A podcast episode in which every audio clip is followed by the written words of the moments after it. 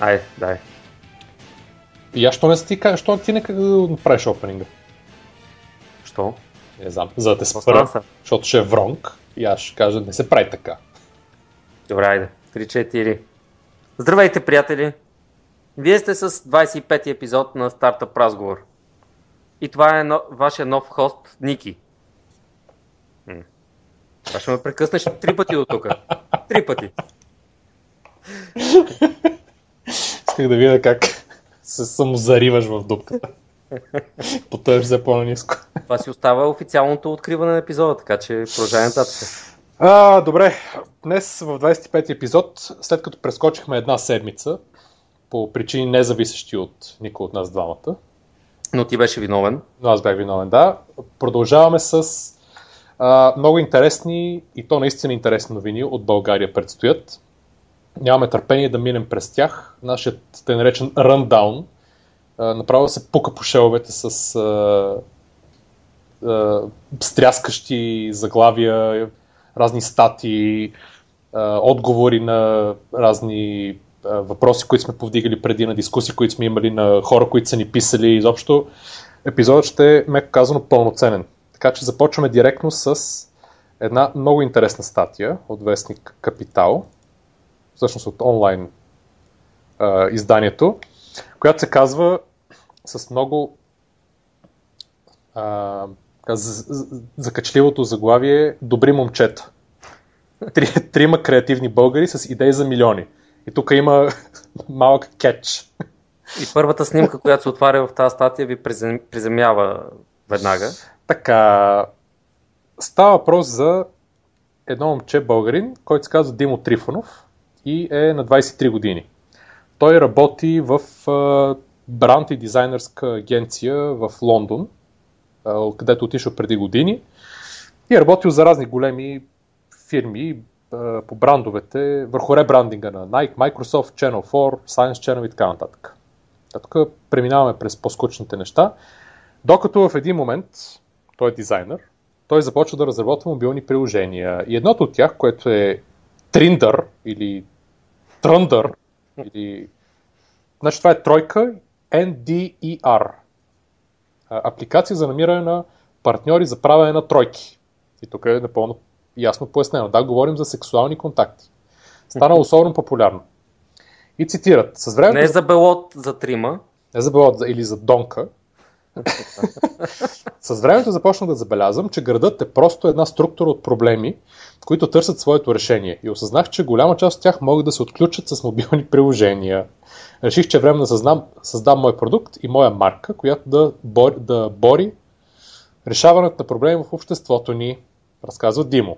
Това става въпрос за Лондон, който е наистина, може да бъде описан по всякакъв начин, включително какво е казал той.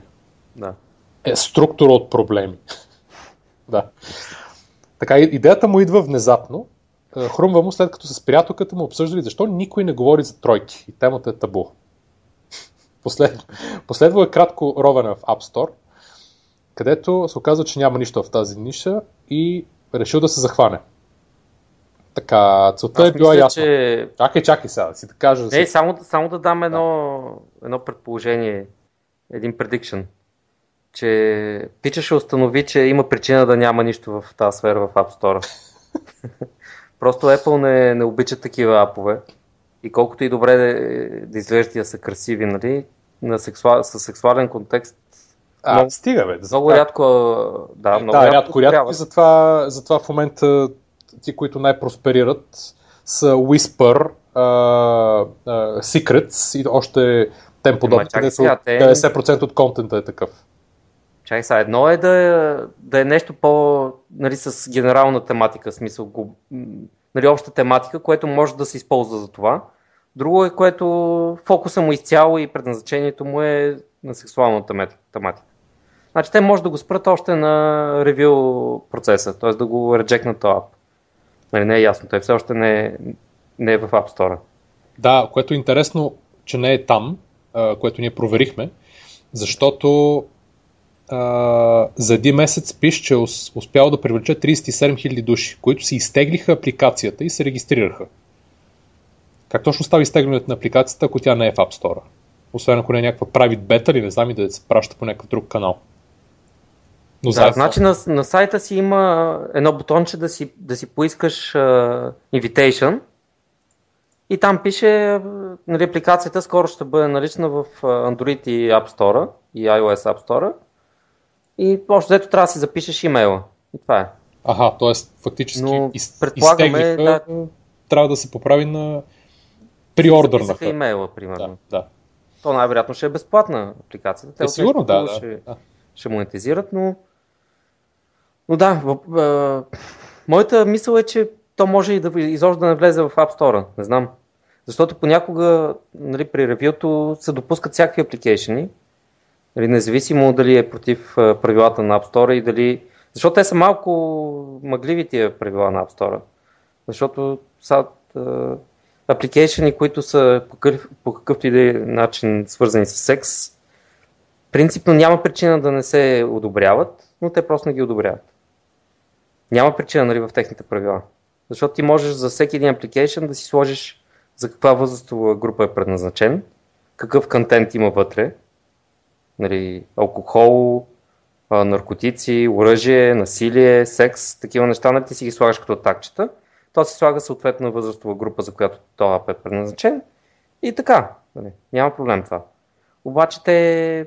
в App Store не е пълна всекият на тия неща и обикновено не ги одобряват.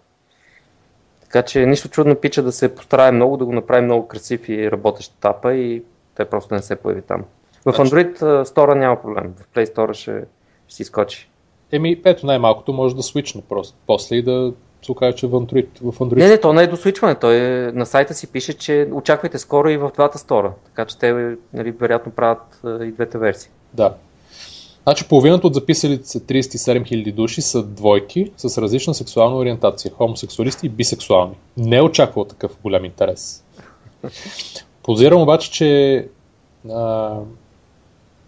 има някакво подозрение, че може и да не стане, защото се е захванал, както пише тук, и с разработването на друго интересно и изцяло ново приложение. No Noise, което е наистина съвсем различно. Той има за цел да събира и предостави информация за това какви дози шум има на различните места и как те увреждат здравето. Това предполагам, че става въпрос за Лондон, така и така. И благодарение на събраната информация може да изградим карта на различните градове с обозначени шумни тихи места, където хората могат да си отпочинат. Да.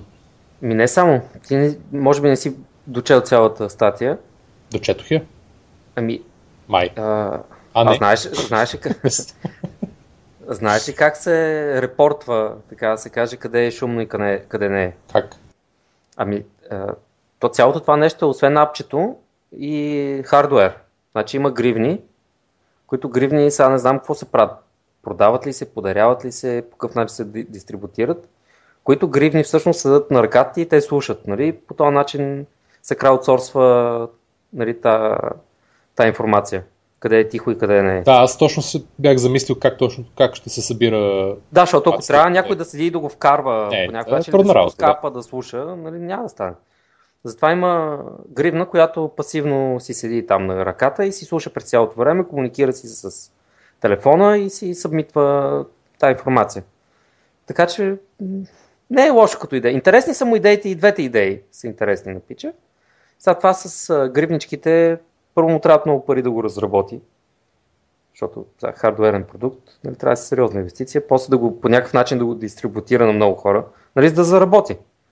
Като всеки един от тия проекти, които си обсъждаме наскоро, ако не го използва достатъчно много хора, той няма как да работи. Въпрос е следния. Човек обикновено като му е шумно, просто си тръгва от там, където е, ако не е необходимо да седи там. Не, то идеята е по-скоро ти не можеш да видиш и да отидеш там, където не е шумно, директно. Нали, а не да си погледнеш апа, да видиш, че при тебе е шумно и да си тръгнеш. Нали? Не, мисълта ми е друга. Какъв е смисълът някой да носи такава гривна, освен ако... Смисъл, къде е стойността, която се създава за някой, който иска да види къде му е тихо? При положение, че може да види, че е тихо в парка, да речем. И то на някои места в парка. Че са парка е ясен, нали? То там няма какво да гледа. Аз мисля, че за парка е по-интересно, защото може да видиш къде има тълпи. Не, аз доколкото Значи едното от приложенията, примерно като си търсиш апартамент, под наем или да си купиш или каквото и да е. Нали, Noise Level, това не е едно от нещата, които ги пише в обявата за апартамент под наем. Примерно, едно от приложенията може би е това. Съгласен съм, това е много, много готино приложение, обаче как ще събереш точно данните за, да речем, определена улица или определена част от улицата, ако нямаш статичен нещо статично, което да събира данните в по-дълго период от време. Ако достатъчно много гривни успееш да продадеш на хората или да ги подариш, не знам какво ще ги прави тези гривни, и те през цялото време събират дейта, примерно на всеки 5 секунди или 10 секунди те анализират нивото на шума и го свързват с някакви GPS координати. Ти можеш да си направиш една карта с доста подробна на нивото на шума. Така че ти сега няма да видиш на точния адрес, обаче можеш да си отвориш карта на града и да видиш по, не знам сега вече на какво ниво, на квартали или на сгради или... Разбираш. Може да не е супер детайлно и да знаеш на всеки един квадратен метър какво е нивото на шума, обаче може нещо да се постигне. Въпросът е, че той не може да продаде толкова много гривни. На него му трябват много хора, които да събират тази информация и през цялото време тя да е актуална и да е много подробна. Именно да, а пък няма как да има работещ продукт преди да ги има тия хора. Това е нещо, което може да направи Google, примерно. Или не толкова Google. Не, Google може да го направи естествено, но това е нещо, което може да го направи примерно мобилен апарат. Оператор по-трудно, защото те трябва да накарат телефона да е активен и да прави нещо постоянно. То шум не става ли просто през микрофона по някакъв начин? Да, т.е. ако имаш някаква проста апликация, която да ти следи... По-скоро Apple и Google могат да го направят. Именно, да. И вероятно ще го направят в някакъв момент. Да, защото... Смислено. И те буквално за 2-3 месеца могат да съберат чудовищно количество информация. Да. За абсолютно всяка. Въпросът е, че това хаби ток. Нали? Трябва да има смислена полза, за да го направят. Да, пък и хората предполагам, че бъдат притеснени, ако постоянно им е включен микрофона. Да. Сега зависи. Той може да е включен, обаче да анализира само тия неща и да ги събмитва само тях. Да. Зависи как се направи. Да, предполагам, че може да се направи. Въпросът е, че много хора няма да повярват, най-вероятно. Какво има да вярват сега? Значи всеки един имейл клиент в наше време, не имейл клиент, а веб имейл. Дали е Yahoo, Gmail или някой друг, примерно ти чете почта, за да ти предлага реклама, която е контекстно свързана с твоята почта. Ти вярваш ли им на тях? Няма нужда да им вярваш. Всички вярвам. Без резерва. Да им вярваш ли, да не им вярваш, никой не седи, не ти чете почтата. Просто един бот анализира съдържанието на писмата и ти предлага реклама, която е свързана с това. Само Microsoft не ми чете никога почтата и затова те изобличиха Google с своята Scroogle кампания. Да, с твоите кампании и наскоро имаше някакъв скандал около това, Естествено, при положение, че си лончнаха своя еквивалента на Siri, който се казваше Кортанго ли беше? Кортана, която... Едно на ръка. Което прави също на чете имейла и ти предлага някакви неща прямо него. Но освен това, наскоро имаше някакъв техен служител, нещо му бяха чели по почта. В смисъл, той продаваше някаква инсайт инфо за Microsoft и го беше препращал през Outlook си и през MSN Messenger. Това беше още жив. Обаче Microsoft му бяха прочели почта, за да го изобличат нещо. Просто, че те правят тази реклама за Scroogle, как Google ти чете почта, в същото време те правят също. Както и да е. Така, интересно е, че коментарите под статията са основно позитивни. Което наистина аз не съм ги чел. Така че сега са свежи за мен. Което ми изненадва, да. Успех, момчета! Един от коментарите, който явно не е чел статията. Да. Пожелаваме успех, но продуктът им е пълна глупост на безумна цена. Кратко и ясно. Аз не знам тук цена някъде пише. Ама не, значи сега има причина, коментарите са фактически за трите статии. Това е поредица от Добри момчета, която е поредица от три статии. Да, ние гледаме само третата. Да, което някакси не става ясно от началото. Трябва да стигнеш до края на статията, за да разбереш. Аз това го видях накрая, обаче викам, защо съм на трета страница? Какво е това? Викам сигурно нещо коментарите и така и не цъкнах на другите. Да, сега трябва да импровизираме. Фактически някои от коментарите, подозирам, че повечето от тях дори, са за Half-Bike. Да, чай сега. Първото е за Half-Bike. Дай да ги видим и трябва. Повечето коментари. Да, значи първото е Half-Bike, за който ние не говорихме, обаче на Facebook го пуснахме. Те имат още... момент. Остават 26 часа до края на Kickstarter кампанията на Half-Bike. Имат примерно $5000 да съберат. Имат да съберат $3712. Бяха 5000 преди 2 часа. Да, сега, значи от $80,000 имат... Значи първо те трябва да са много зле, ако не могат да намерят, нали, в момента едни $3000, за да... предполагам, че в последния момент ще го направят. Макар че, честно казано, понеже ние от подкаста подкрепихме Half-Bike, като истински патриоти, трябва да кажа, че в един момент се получи един апдейт имейл, който пише, че фактически ще ходят в Амстердам, защото някой е пледжнал $7000. Обаче интересното е, че после като видях, нямаше голяма промяна в общата сума. Не знам, за сега от $80,000 не им достигат $3000 и малко. Ето, може да е било някъде в началото. Може да не... Не, беше сега един от последните апдейти. Ага. Това, което е $7000, трип до Амстердам, плюс Meet the Team, плюс Half-Bike. Да. Дано стане. Така, първото е това и... Да. Но цената наистина е безумна. Значи това беше около, колко беше? $900 ли? Да, към $900 за... Какво беше написал един в коментарите? Чакай малко. 3 колела, 2 железа и верига. Не, няма значение какво е. Въпросът е, че за $900 ти си вземеш, може би, сравнително хай-енд колело. Не, няма да е хай-енд, но ще... Абе, доста добро колело. Но ще е доста добро колело. Да. За тези пари. Абсолютно. И тук, тук ти един казва нещо, което не е проверено дали изобщо става за нещо. Ти просто инвестираш в нещо, което се доверяваше, така че пичовете са направили нещо хитро. Ама... Да, кажи. Един казва, цената е брутална. И Тони Шнайдера му отговаря, цената въобще не е брутална, братчет. Просто остатата са пропуснали да отбележат, че във веригата има имплантирани диаманти и 30% от конструкцията от самородно злато. Иначе това приспособление е по-скоро уред за отслабване, отколкото за придвижване. Ходенето пеша изисква значително по-малки усилия. Виждал съм и по-големи глупости, така че само ме притеснява, ако има някакво препятствие, човек може да се пречука. Според мен целият ни подкаст винаги трябва да бъде коментари на неща. И то, нали, от Капитал и от разни български такива. Каква е? И аз да прочета един.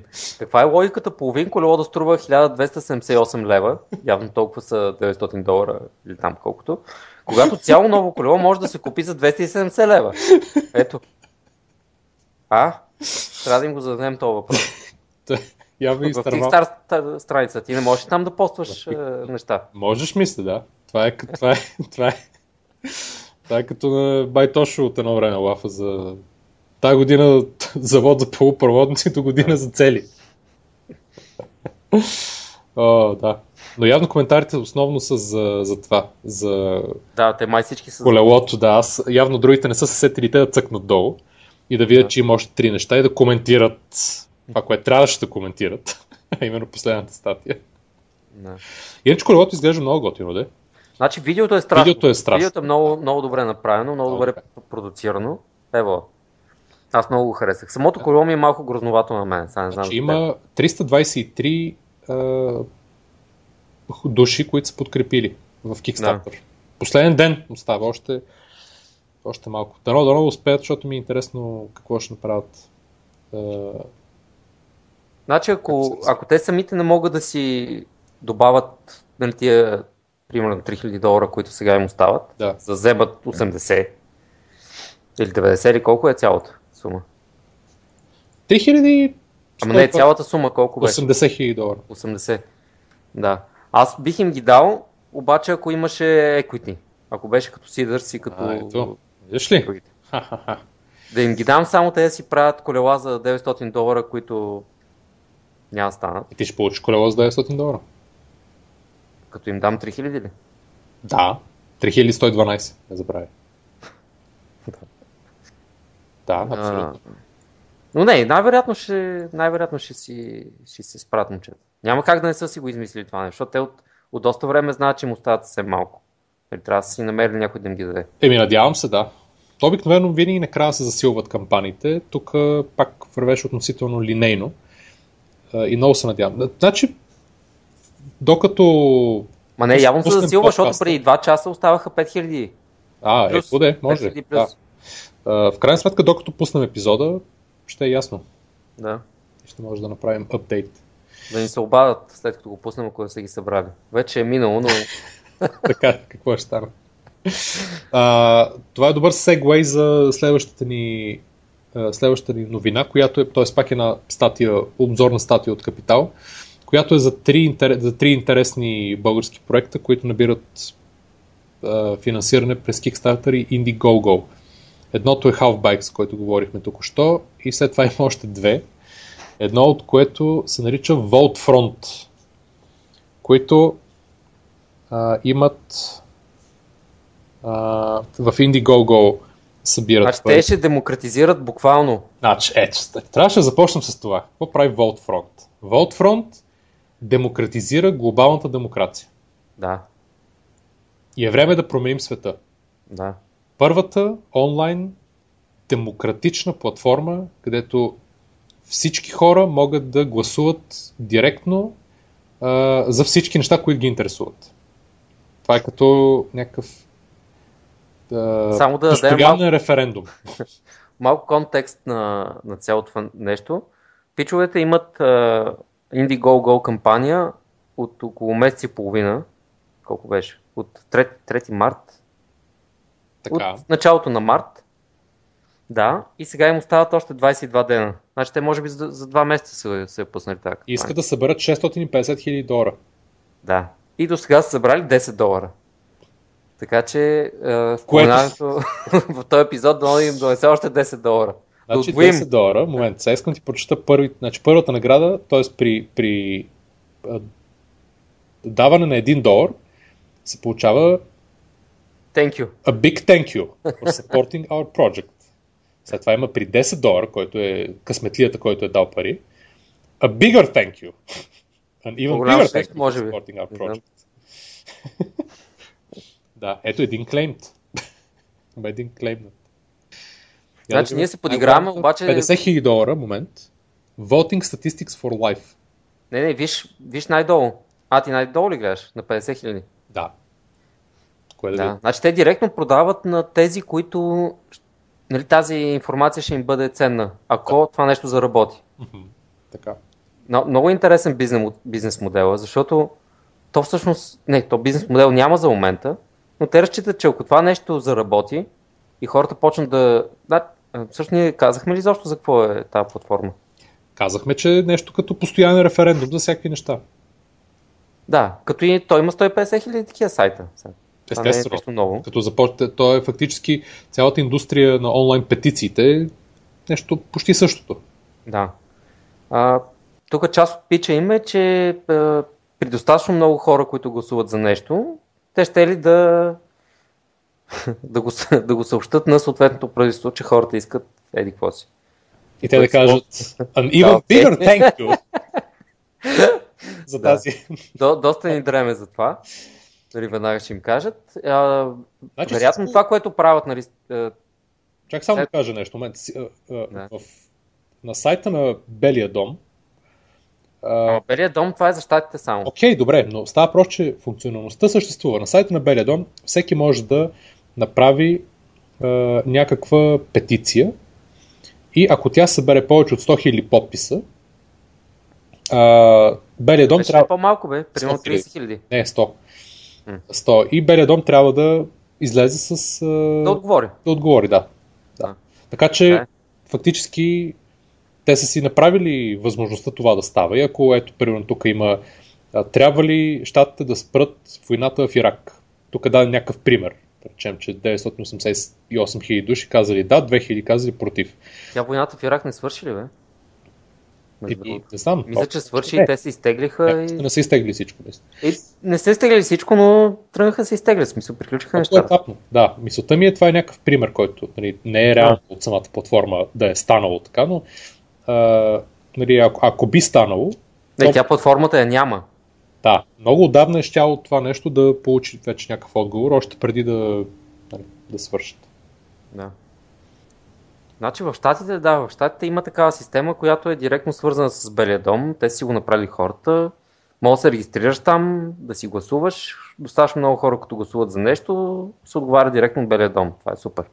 Нали, и такова нещо, ако го има на глобално ниво, нали, във всяка една държава, случили, примерно Европейския парламент, или аз не знам кой ще органа, нали, който трябва да отговори на европейско ниво. Аз предполагам, че нещо има някакъв аналог в Европа. Няма как. Може би има някакъв аналог в Европа, да. Просто не се знае толкова. Да, но този сайт, аз не виждам той какво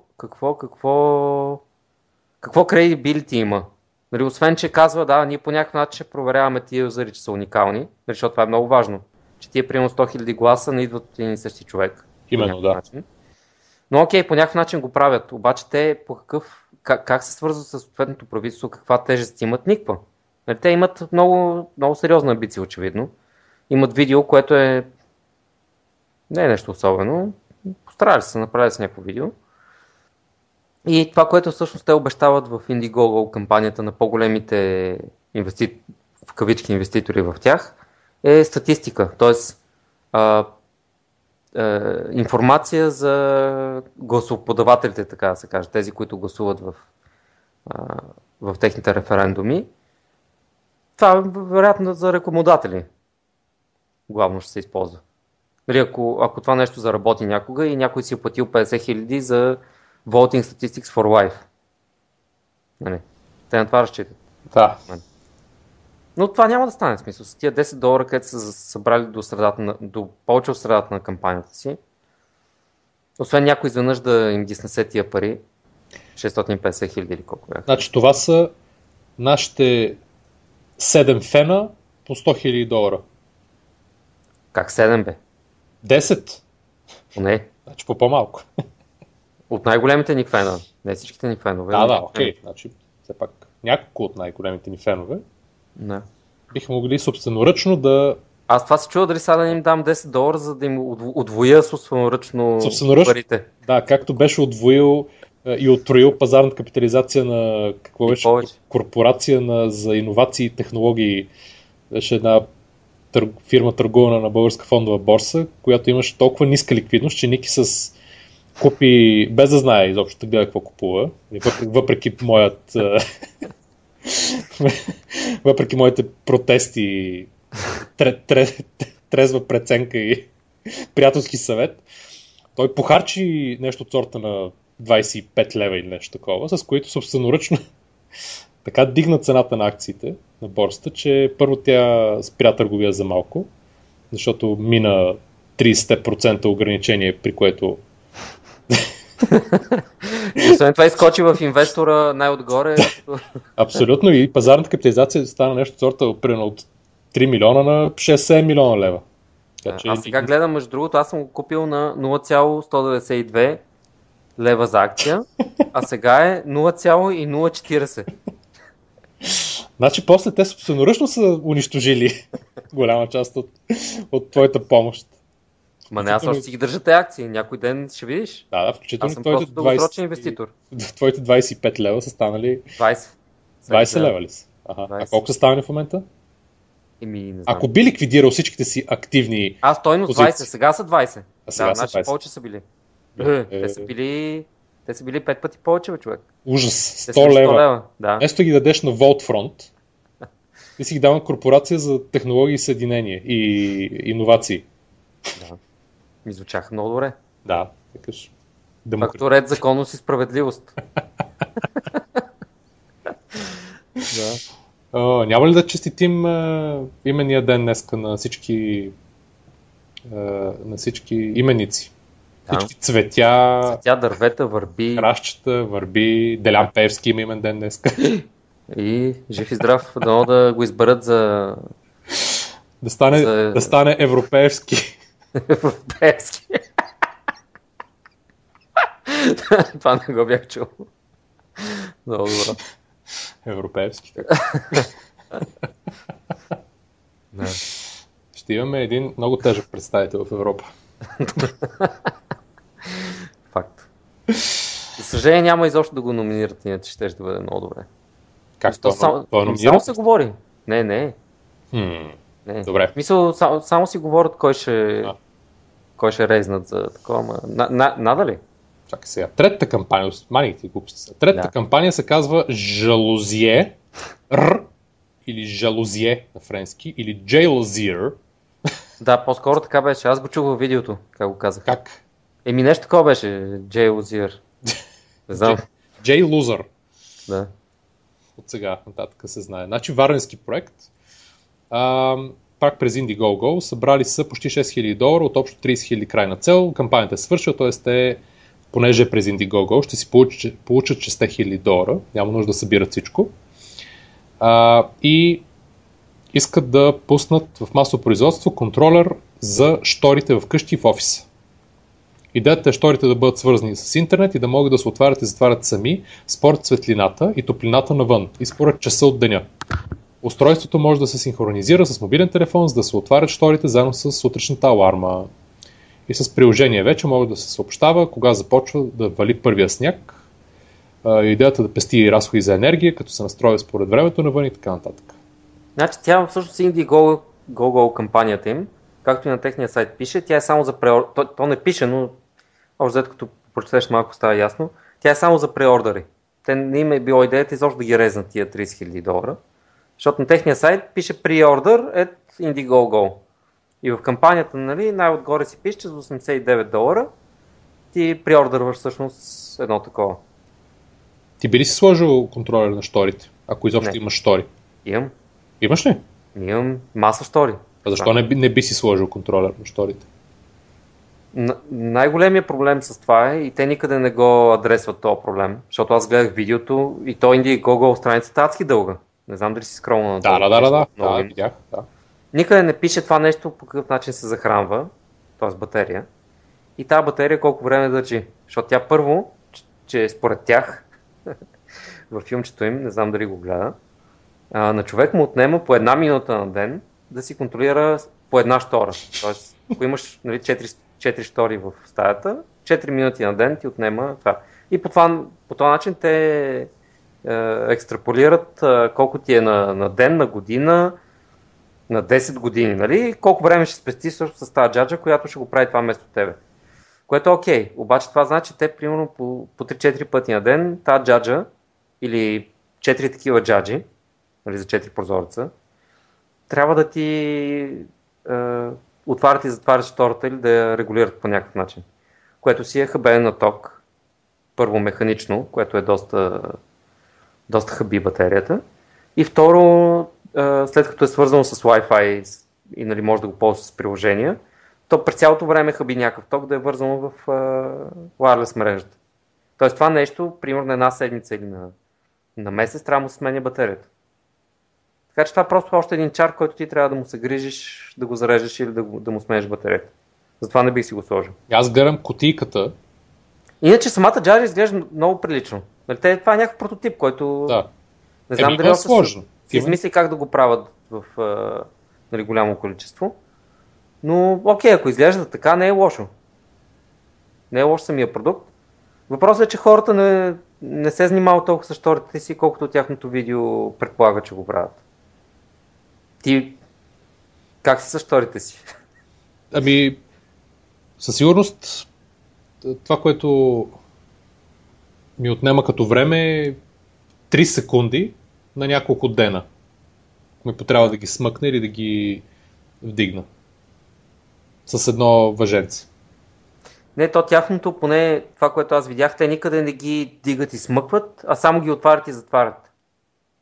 Разбираш? Да. Те само ги върткат насам натам. То фактически не е ли свързано с въженцето и то регулира него? Свързано е, ма не с въженцето, а с другата джаджа, която е само за да им смениш наклона.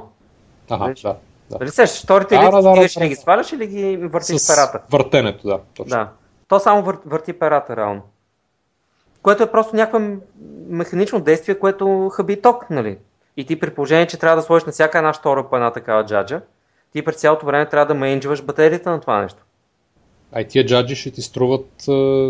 Те ще ти струват по $90 тук на...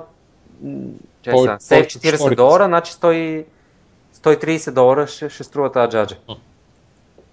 Което... не знам. Няма значение. Въпросът е, че правят уред за смарт хоум. Името е доста глупово, искам да си кажа. Името е ужас просто. Жалузиер. Първо, че е много претенциозно. Това ми е звучи някаква бранд на скъпи диамантени огърлици. Да, абсолютно. Абсолютно. Адски претенциозно и хай-енд звучи. А всъщност е джаджа, която нали, главният епич е, ще мога да го контролираш с телефона си.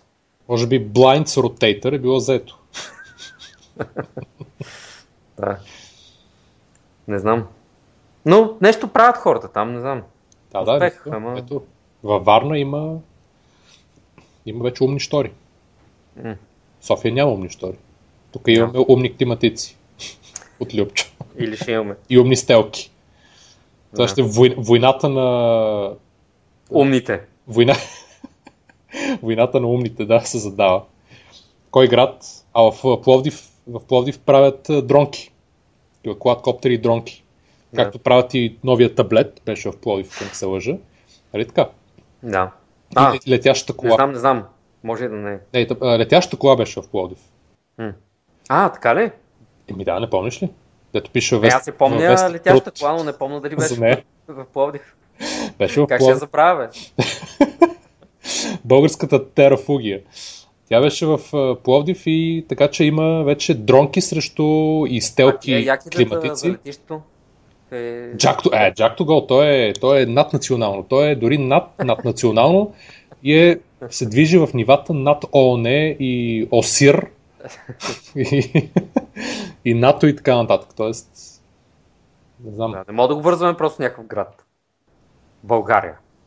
Трябва Jack to Go да мисля, че трябва да се използва да го използват астронавтите в SpaceX, за да пренасят и неща в совалките, без да ги видят.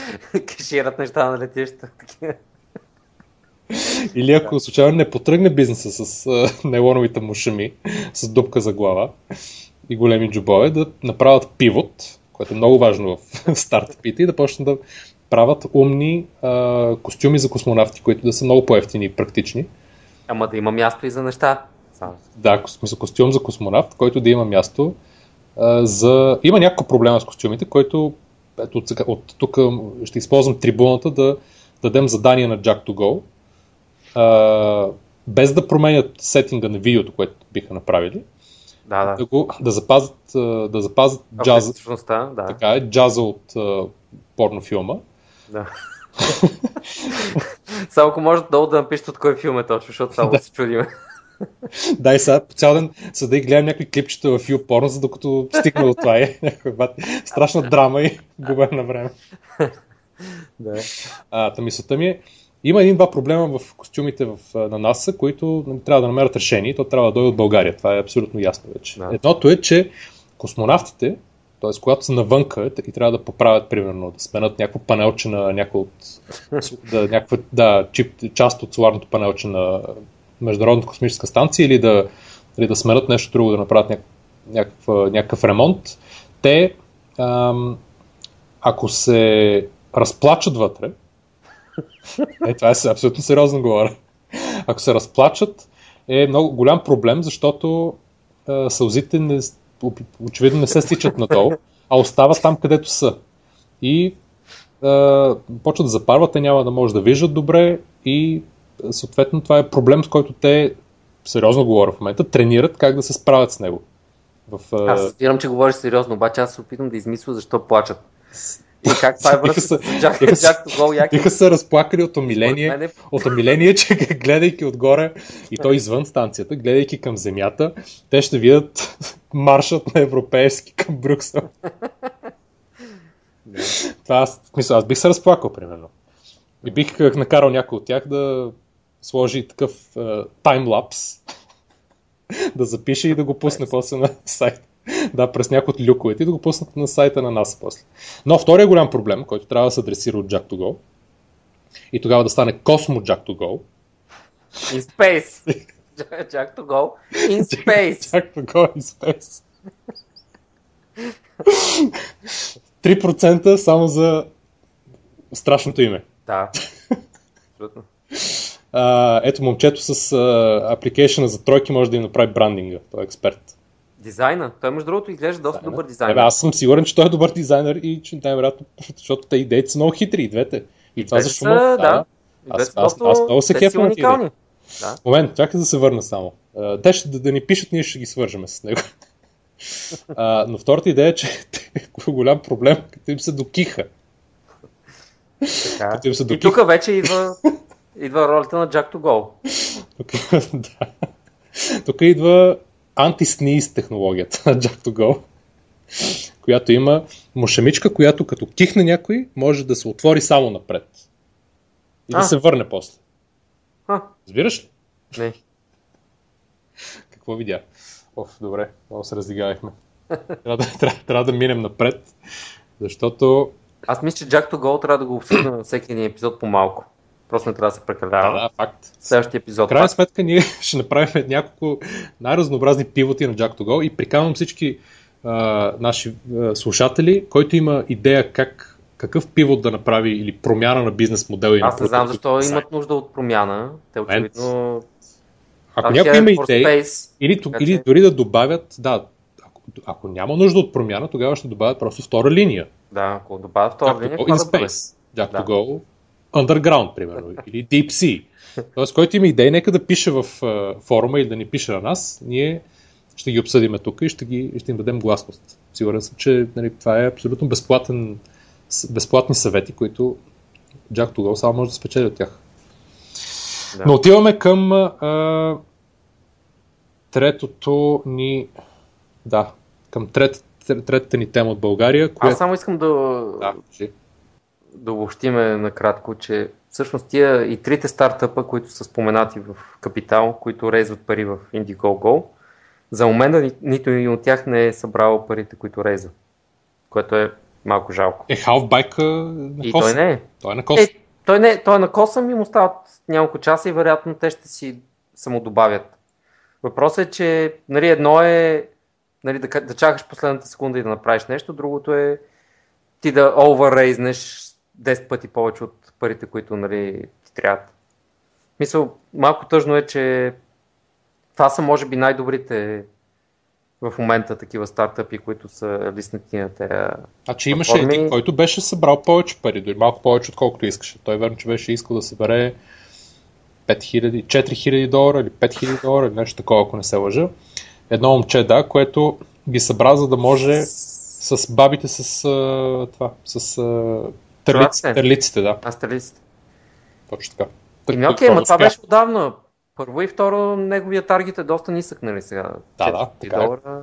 Така е. Летвата просто е доста ниско. Съгласен съм. Въпросът е, че това, което е споменато тук, нали, като така статия, 3 български проекта набират средства в Kickstarter и Indiegogo, реално не са прекалено успешни, поне в тези платформи. Което, нали, сега ние предпочитаме да съобщаваме за много по-успешни неща, но тия... За сега не знам, не са се справили прекалено добре. Са запалили много хора на това, което правят. Интересното е, че на фона на други източноевропейски държави, от които има много големи успехи в Kickstarter и в Indiegogo, ако така ги сравняваме, да. Но иначе, сериозно погледнато, най-добрият съвет е... Значи, има една от основните разлики между това да се събират пари от Kickstarter или Indiegogo и примерно от платформи като Seeders или Companisto, за които говорихме, е, че в един случай ти фактически продаваш продукт на тези, които ти дават пари, само продукт, в другия случай ти продаваш част от бизнеса и като вторичен ефект най-често това, което става е, че ако продуктът е готин, хората, които инвестират в твоята фирма, те стават и потребители. И това може би е по-доброто решение. Да. Да. Така че нека, нали, хубаво всеки да знае какви са алтернативите. Има най-различни условия и най-различни специфики на едното и на другото, но просто да се запознаят с тях и да ги премислят. Да ги премислят и двете възможности. Да, но аз бях длъжен тук да все пак да си устоявам славата на, нали, черноглед и негативно обмислещ и гледащ от негативната страна на нещата. Да, за това ще говоря после. Да, добре. Така, просто да не разочаровам моите фенове. Да, които да не вземат да спрат да слушат. Да, че... да кажете, значи, че съм почвал позитивно да мисля на нещата. Няма такова нещо.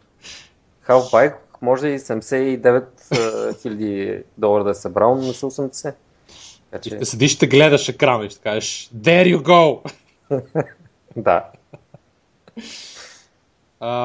В Дневник има обширно интервю с Любен Белов от един от основателите партньори на Launch Hub, което е много готино интервю. Не, той е един от основателите на NetInfo. Така, говоря в момента, да. Аз имам един въпрос към тебе. Ние не сме си говорили с тебе. И не съм си говорил с някой друг и ми е много интересно, защото това е един някакъв пропуск в моята... интернет култура българска. NetInfo, защо станаха популярни? Значи това беше един много безумен сайт на времето. NetInfo2 примерно бяха. Им беше URL-а, който беше новини. Такъв новинарски български сайт, който се появи. Беше изключително безумен, защото нищо интересно нямаше, не беше популярен нищо. И не знам как изведнъж те станаха та огромна медия, при която след това продадаха за десетки милиони евро. За 29 милиона евро. Да, ами... Да. Значи, дали те създадаха АБВ? Защото АБВ че им беше най-големия... Значи първо те се стартират 98 година. Което 98 година, ако си спомняш, какво беше интернет тогава, ние фактически започнахме... Спомням си много добре. 94-та-5-та и тогава беше с всички истории с модеми, първите... ISP-та... 98 пак беше така. Да, горе-долу беше... вече... Нали, не беше с тия модеми сега и ISP-та бяха малко... Имаше ISP-та тогава, нямаше когато ние почнахме. Точно тогава се зараждаха малко след като започнахме да се занимаваме с интернет и компютри. Но 98 година вече имаше... Ние тогава играехме Quake и Warcraft и правихме турнири, т.е. Нали, тогава си имаше интернет, защото там четохме за Lumberbug-а. Warcraft 2. Да, имаше интернет. Спечелихме прословутия ни турнир по Warcraft 2 в СМГ. Да. Така че те просто са били от първите. Тогава имаше DIRBG, не бяха първите в нищо. Тогава имаше DIRBG. Ние от първите бяха, как да не са били? Не са. Имаше DIRBG, имаше Gyovec.bg, които бяха най-популярните портали български. И NetInfo-то се появи, то беше едно никво. То не знам, аз поне някакси не го усетих нещо да прави този сайт. И може би АБВ-то, мисля, че АБВ-то е тяхно property. Ма не съм сигурен дали те са го купили или те го направиха. Ма не значи в момента, ако отидеш на NetInfo.bg, АБВ-то не пише горе да е. Не е сред сайтовете. Отли си, АБВ-то има най-голямото property. Чакай да видим. Първо, че не е NetInfo.bg, NetInfo Company еди какво си. И тук пише нещо АБВ. Веднага. Скинат в почта това АБВ. Това е на Dariknet АБВ. Зато верно, че в момента това е на Dariknet. Но Дарик, понеже... NetInfo е на Дарик, бе. Да, точно така. Те го купиха последно, да. Ама те са купили цялата мрежа.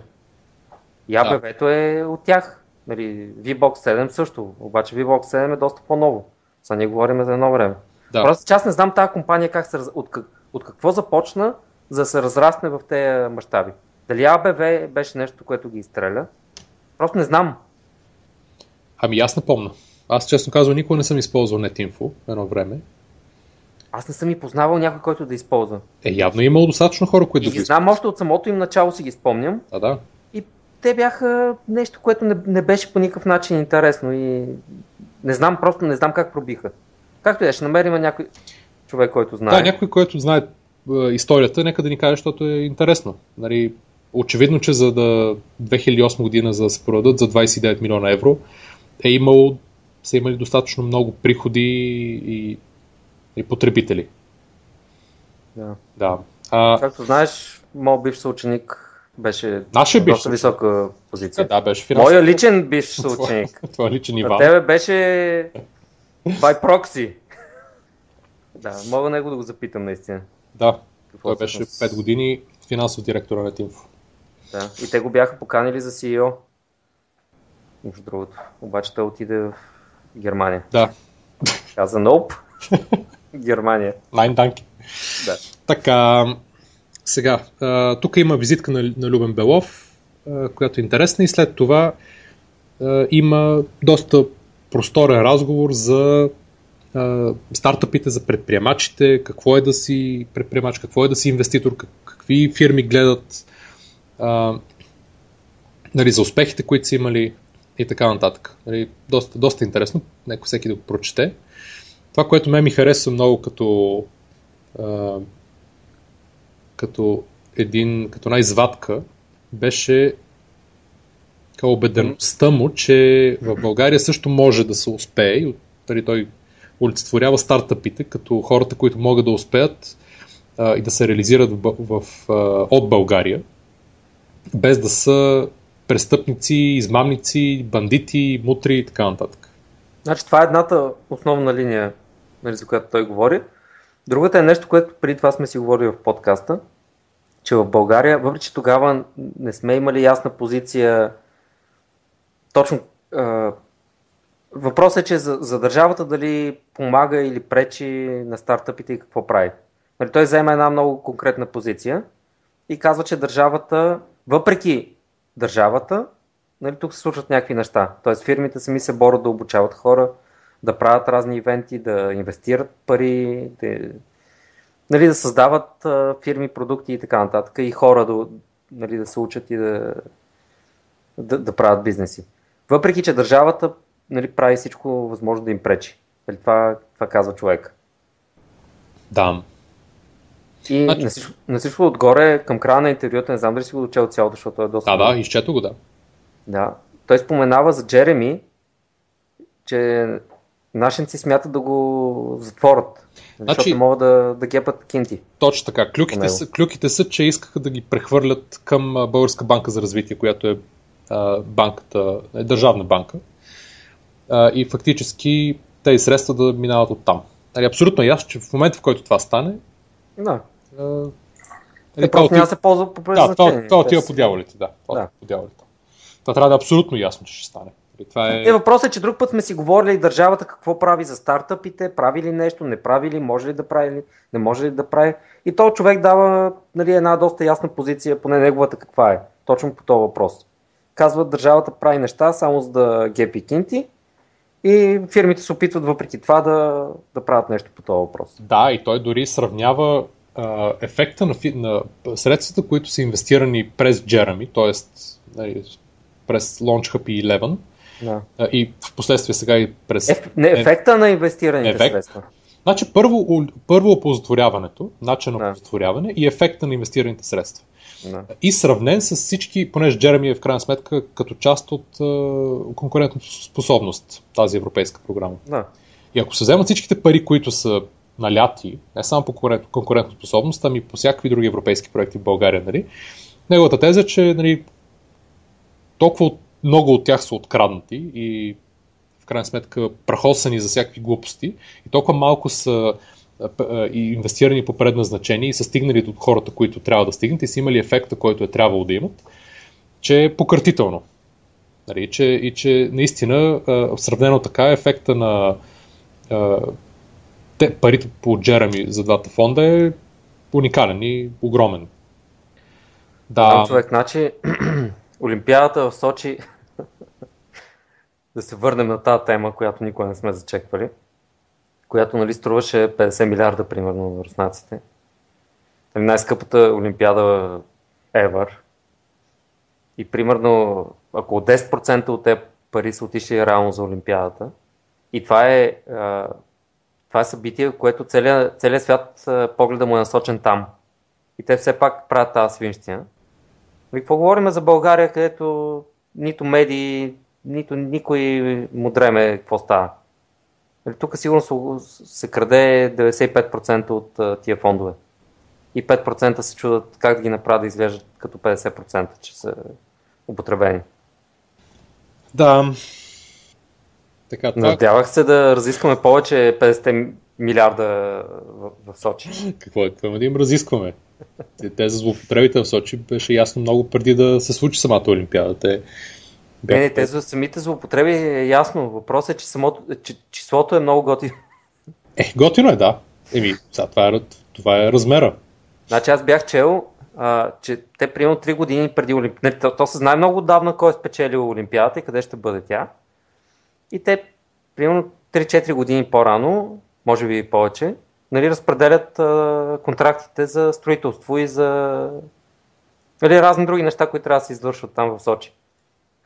И имаше борби на няколко мафиота. Нали, единият, на който там му е терена, който трябваше да вземе всичките строителни контракти, другия, който се бореше с него, някакви разследвания, някакви убийства. Има си някакви такива вътрешни драми, нали, който да вземе територията, който да ги клопне тия милиарди. И това е всичко доста такова публично се случва там в Русия. Много е забавно. Това не е нещо шокиращо. Не, просто е доста интересно да се прочете. Нали, той има няколко статии по въпроса, защото точно нали, като целият свят се концентрира там, нали, все пак излизат някакви журналистически разследвания, че никой не му дреме, нали, за всеки е ясно, че да, украли се тя пари. Обаче много интересно как точно това става и колко по-рано всъщност тези кинти се разпределят. Сега при нас това няма да стане ясно никога. Къде? Сега разговор. Да. Другото, което казва Любен Белов е, че погледа му над младите хора, които създават бизнеси или работят по идеите си в България, се е променил. Докато едно време, т.е. по негово време, хората са искали да направят бизнес и са гледали основно в България. В момента тези, в които те инвестират, в общи линии не искат нищо да правят в България. Гледат единствено и само навън. Тоест, нали, гледат към целия свят, към всички пазари, дори е само регионални, дори е само европейски, нали, повечето гледат естествено на целия свят, което значи това си има и плюсовете и минусите. Да, не, то е добре, обаче в крайна сметка... Добре за тях. Добре за тях, но не е напълно сигурно дали това е правилна стратегия или не. То е малкото Куейка. Че добра аналогия. Не. Кое точно Куейка? Като се целиш базуката ли? Дали си играеш в кварталното клубче, нали ще се мериш с най-добрия в кварталното клубче или ще гледаш нали, на някой, който е на световно ниво и ще гледаш с него да се мериш? Това смисъл. Да, окей. Okay. И аз мисля, че той нали, в този смисъл го казва. Защото нали, преди време просто никой не е имал този поглед нали, да види навън какво става и да се мери с тях и да се опитва нали, да се конкурира с тях. Значи едно време просто е било, гледа се какво е имало и е работило навънка и се прилага същия бизнес модел в България. То продължава да се прави за много неща това нещо. Да. И не само от примерно Западна Европа към България или от щатите към България, ами от щатите към Европа, към Западна Европа и така нататък. Мислата ми е друга. При положение, че света вече е толкова отворен, така и така, особено нещата, които се създават в интернет, те гледат единствено и само или почти изцяло интернет бизнеси. Да. Ти, примерно, ако тръгнеш да правиш продукт за геолокация, който да се конкурира с Foursquare, да речем, или с Google Maps, или с нещо подобно, и го правиш от България, ти очевидно няма да тръгнеш да се конкурираш, дори да знаеш, че има такъв продукт на Google, няма да тръгнеш и няма смисъл да тръгнеш да се конкурираш с Google и с подобните да правиш нещо. Ти нали знаеш, че моите сайтове те са свързани с не България. Така, момент. Обаче, ако ти пак се конкурираш с Google вътре в България, обаче имаш много по-голям шанс, познавайки страната и живейки тук, да направиш нещо по-добро на местно ниво. Това ми е тезата. Тя е ясна. Ясна. Без съмнение, ама това не означава, местното ниво означава, че пазарът е също на местно ниво. Той ще съправляваш пазара 150 хиляди пъти. Пазара може ти е навсякъде. Въпросът е, че все още за много неща е много по-лесно пазара ти да започнеш и дори изцяло да е само в България. Е много, по-лесно? Ами по-лесно, защото ти е тук наблизо. Имаш вече има неразработени ниши. Естествено, да. Естествено. Да. Нали, ти сам виждаш, ако погледнеш само колко стартъпи се създават всяка минута в щатите и нали, дори само от нещата, които се пичат в Shark Tank, нали, те, някаква извадка такава малка, има такова пренасищане с всякакви нормални, ненормални и безумни идеи, нали, който всеки независимо от всичко пробва, че нали, те там са много консуматорско общество. Да, но се опитваш от да разработиш. Значи, шансът е много малък. Някой, независимо дали става просто от България, дали от България, или от Китай, или от Албания, или от Литва. Някой да направи нещо, което да може да стане световен феномен, т.е. да го направи много по-добре от всички други, които са го направили в момента и да завладее другите пазари, е наистина много, много, много, много по-малък. Да, обаче веднъж като се реализира този шанс, реворда е огромен. Естествено. Защото тук дори да стане, я изкараш някой лев от тази работа, я не. Не зависи. Аз мисля, не зависи, защото скейла е много малък. И аз съм съгласен. Съгласен съм, че скейла е по-малък в България. Естествено, те нали, затова и повече хора правилно гледат. Дали може да изкараш пари на този малък скейл? Въпросът е дали да изкараш някакъв продукт в достатъчно добро качество. Нали? И съответно да ти струва ефтино. За такъв малък пазар не знам просто дали може да се случи. Добре, да, ето ти даваш за пример, примерно твоите два основни сайта, които обаче те, ако имаше някакъв пазар, който ти да можеш да атакуваш България за тях, т.е. хора, които гледат епизоди, още когато го започна, и хора, които да следят демотата на StarCraft 2, видеодемотата, ако имаш достатъчно голям пазар, ти можеш спокойно да го атакуваш от България. Обаче, нали, при положение, че са били нищожно количество хора, нали, и ти искал да направиш такъв тип, да развиваш такава идея, примерно, понеже може да се направи по-добре, отколкото е било съществуващите алтернативи, то ти нямаш друг избор, освен да я направиш за външния пазар. Аз ти говоря за случаите, когато ти имаш някакъв пазар тук, и огледаш него и казваш, окей, тук примерно мога да направя фирма, която да се разработи и да стане с оценка примерно 1 милион лева, а ако го направя да се използва в цяла Европа някакъв продукт, тя ще стане примерно с 100 милиона лева, съвсем грубо казано. Говорим за такава дилема, а не тук изобщо няма как да стане. Да, бе, значи не мога да отречеме, естествено, не мога да отречеме изобщо и да кажем тук няма как да стане. Очевидно може, защото има много фирми, които си се появяват, работят си, печелят си, разрастват се. Сигурност може да стане. Не казваме, че не може. Може би е малко по-трудно. Малко по-трудно и това малко по-трудно, ти като добавиш нещо малко повече към него, може да се опиташ да го пичнеш на глобално ниво, а не само в България. Не знам всъщност какъв е трейд-офа точно, но обикновено нали, за България, ако можеш идеята си да направиш по-глобална, би я направил по-глобално, колкото да се концентрираш първо в България, и след това да я разшириш. Нали, това правят повечето такива стартъпи. Да, още повече.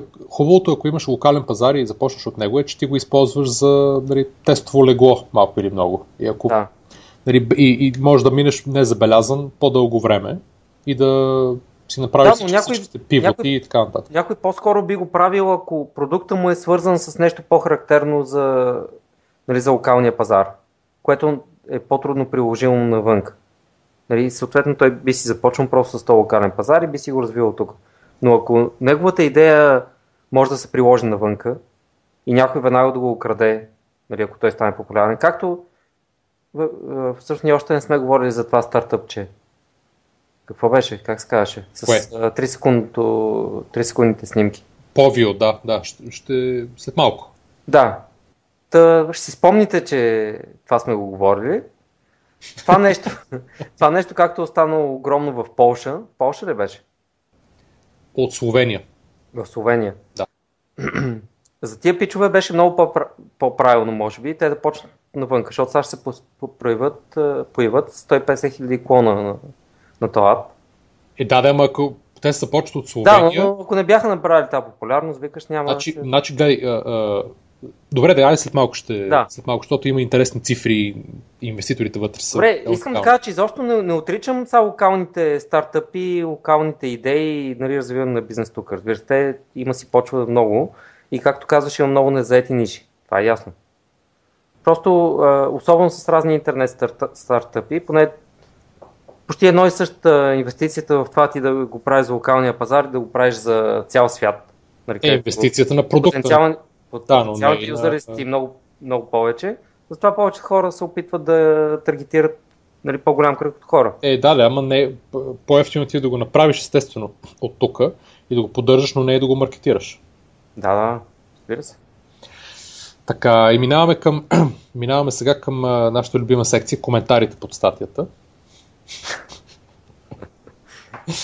Които сега тук един казва... Само искам да кажа, че този подкаст има опасност да стане около 4 часа. Няма да... Няма. До тук е 2, имаме поне за още 1 час. 1 час е до тук и малко. 1.53. Не е вярно. Това... Е вярно. Ще ти кажа после, що не е вярно. Добре. Така, тук един пита в коментарите: защо не продължи с NetInfo, а търси хора с акъл, но без пари? Обикновено хората с акъл имат пари. Защото го е продал за 29 милиона евро. Искам това дед го е написал в този коментар да ми каже какво е успял да продаде за 29 милиона евро. И след това да се обяснява. Така, да, ето го точния цитат всъщност. Има начин да правиш пари и да живееш нормален живот, без да е нужно да си бандит или кретен. Да. Това е тезата също на целия артикул. Така, да. Да, че един тук всъщност каза също, което преди малко ти каза. Защо го е продал за 29 милиона евро? Ти за колко си продал нещо, което си продал от нула, да. Мойше толкос. Не бях чел коментарите, но Евола напича. Много добре засъждава. 90% от българите, които четем такива интервюта, трябва да аплодираме шумно като депутати в Севернокорейски парламент. Това е доста добър сегуей. Да линкнем видеото с преизбирането на Ким Чен Ун. Чакай бе, видео за нашия фен. Чакай. Говоря за видеото на преизбирането на Ким Чен Ун. Ти не го ли гледа? Не. Това е уникално. Да, трябваше аплодисмент. Такива интервюта ни връщат и хора ни връщат вярата, че и тук нещата могат да се случват. Така. Продължаваме с коментарите от форума. Да погледнем по-надолу.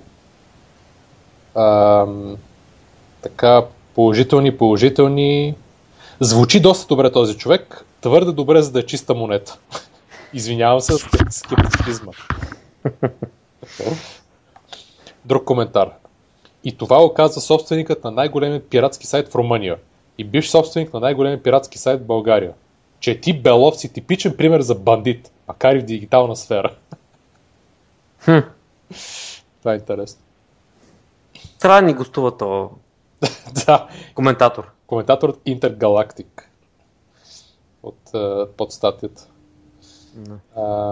Продават NetInfo на Sonoma International с 29 милиона евро барабар с личните данни на потребителите. И много ясно. Да. Един пита, това проблем ли е? Един казва, че бизнес кейс няма дори на 1/10 тази цена. Каквото и да се обяснява. Дори с личните данни потребителите. Аз не знам точно какво са продали. Но явно бизнес кейс е имал. Да, то се продаде на Санома и после те продаваха на Дарик. Мисля, че АБВ-то, което правеше примерно 600 милиона вилта на месец от български потребители, им продаваше света в реклама.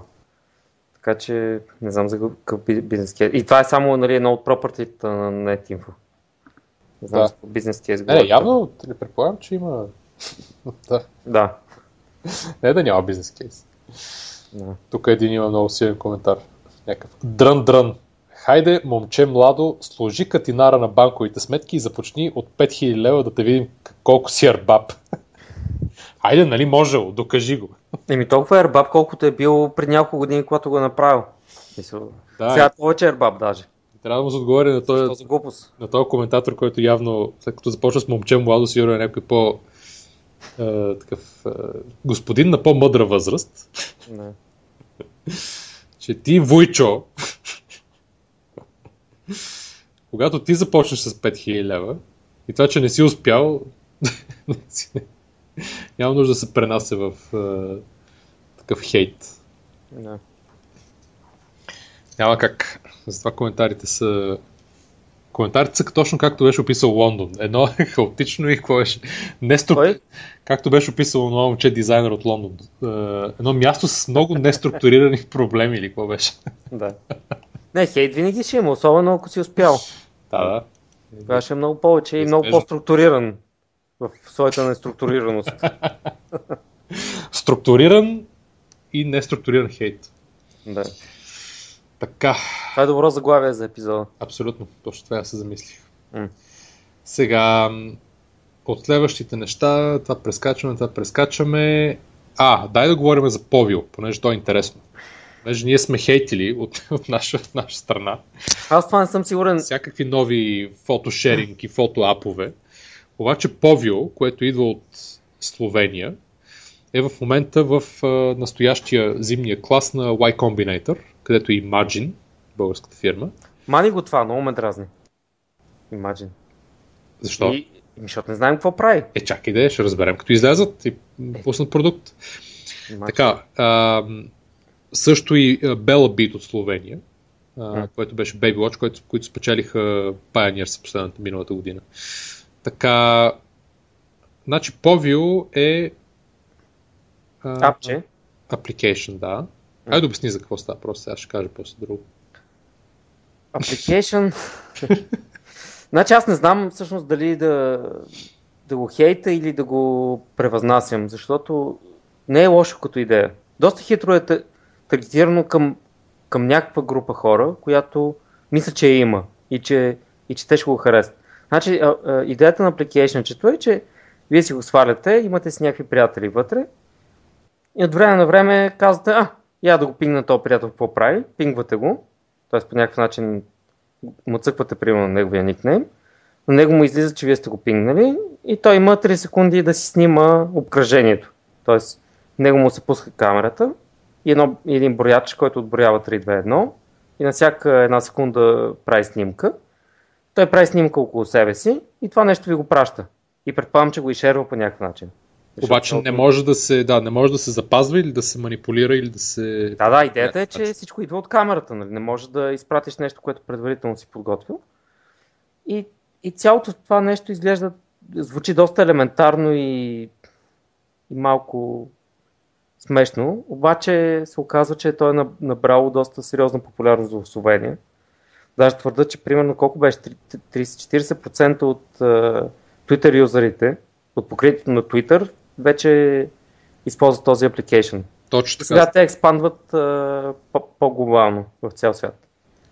Както казват, по-спонтанно и по-малко нарцистично в сравнение с Instagram. В Словения е стигнал 35% от общия брой юзери на Twitter в тази страна. В рамките на 6 месеца.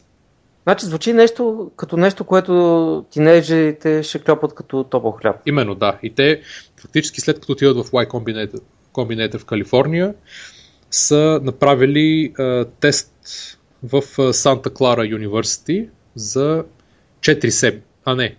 Точно така. И са имали 1200 записвания, които 55% са останали в момента пингват всеки ден. 1200, да. Не, повече са. 1200 беше. 1200 сайнапа са имали. Това е било явно в рамките на няколко дена, предполагам. Това, което мен ми е по-интересно е, че фактически след са получили още един рунд на финансиране, което е, като го погледнеш така, най-голямата атестация. Първо, че са влезли в Y Combinator, където е... Да, само по себе си това е доста голям успех, но те са получили втори рунд на финансиране и то от Андрисен Хоровиц, Kosla Ventures, General Catalyst и Maverick Capital. Мисля, това са, особено първите 2-3, са огромни, адски, софистицирани, как го кажем, Venture Capital фондове, които инвестират, които гледат по 100 идеи на ден, малко като Гордън Геко от Wall Street.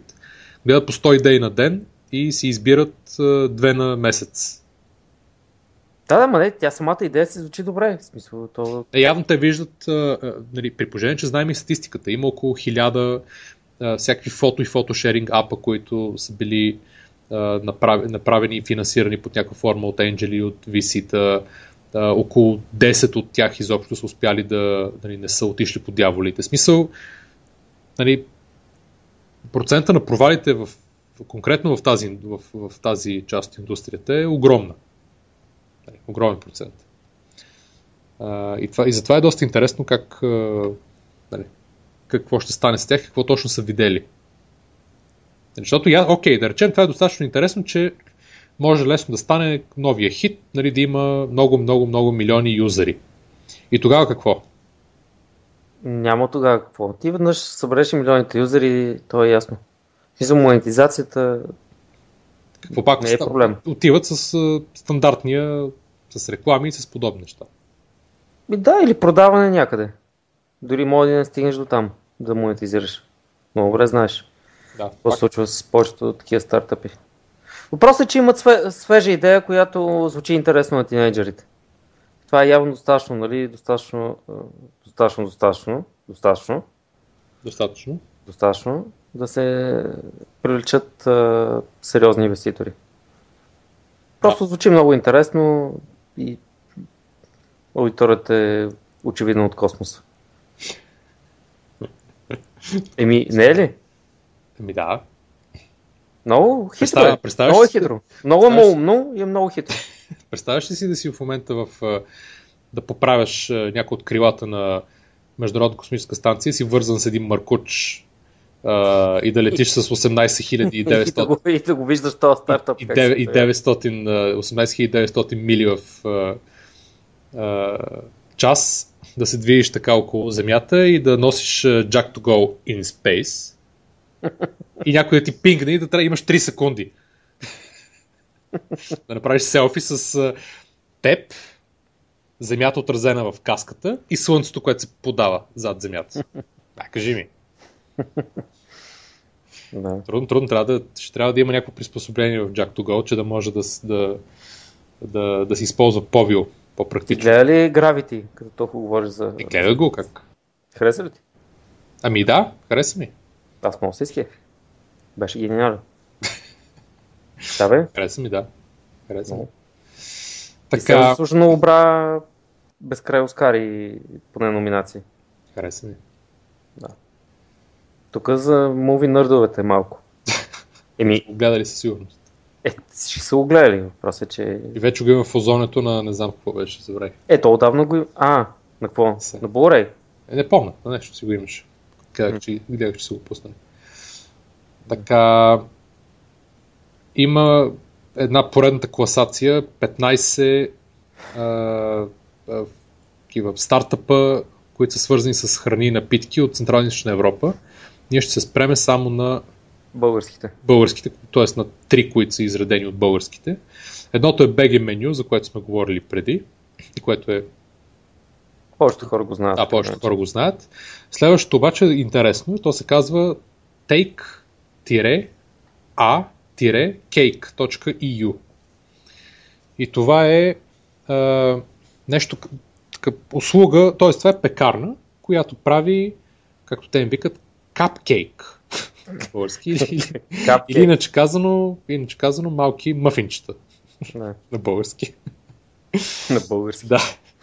Макар че, естествено, тук за да ни помислят за пълни лаици, има разлика между капкейк и мъфин в момента. Да. Но да речем, че са някакви малки, който е ходил в Starbucks, да си представи мъфинче, мъфина там, който е малко по-мъничък и става на капкейк. И всеки може да си поръча с доставка в къщи. Това нещо работи само в София на този етап, да си избере от цялата им селекция капкейкове и срещу 12 лева да си поръча 6 броя. и може да си поръча от различни за всеки ден. И те му идват в къщи или там в офис или където иска. Което е много готино. Сайта направи много свежо, има много готини картинки на капкейкчетата. Не само свежо, значи в сайта е вкарано адски много усилие. Да, абсолютно. Направено е като хората. Много се постарали, много добре, точно като хората е направено и е точно това, което трябва да бъде. Прави се доляда, като ги гледам. Да, тия капкейкове. Аз обикновено обичам толкова много, обаче нали ти казвам, веднага ще го препоръчам на жена ми да си поръчва неща оттам. Просто сега не го знах. Ще има и атестация.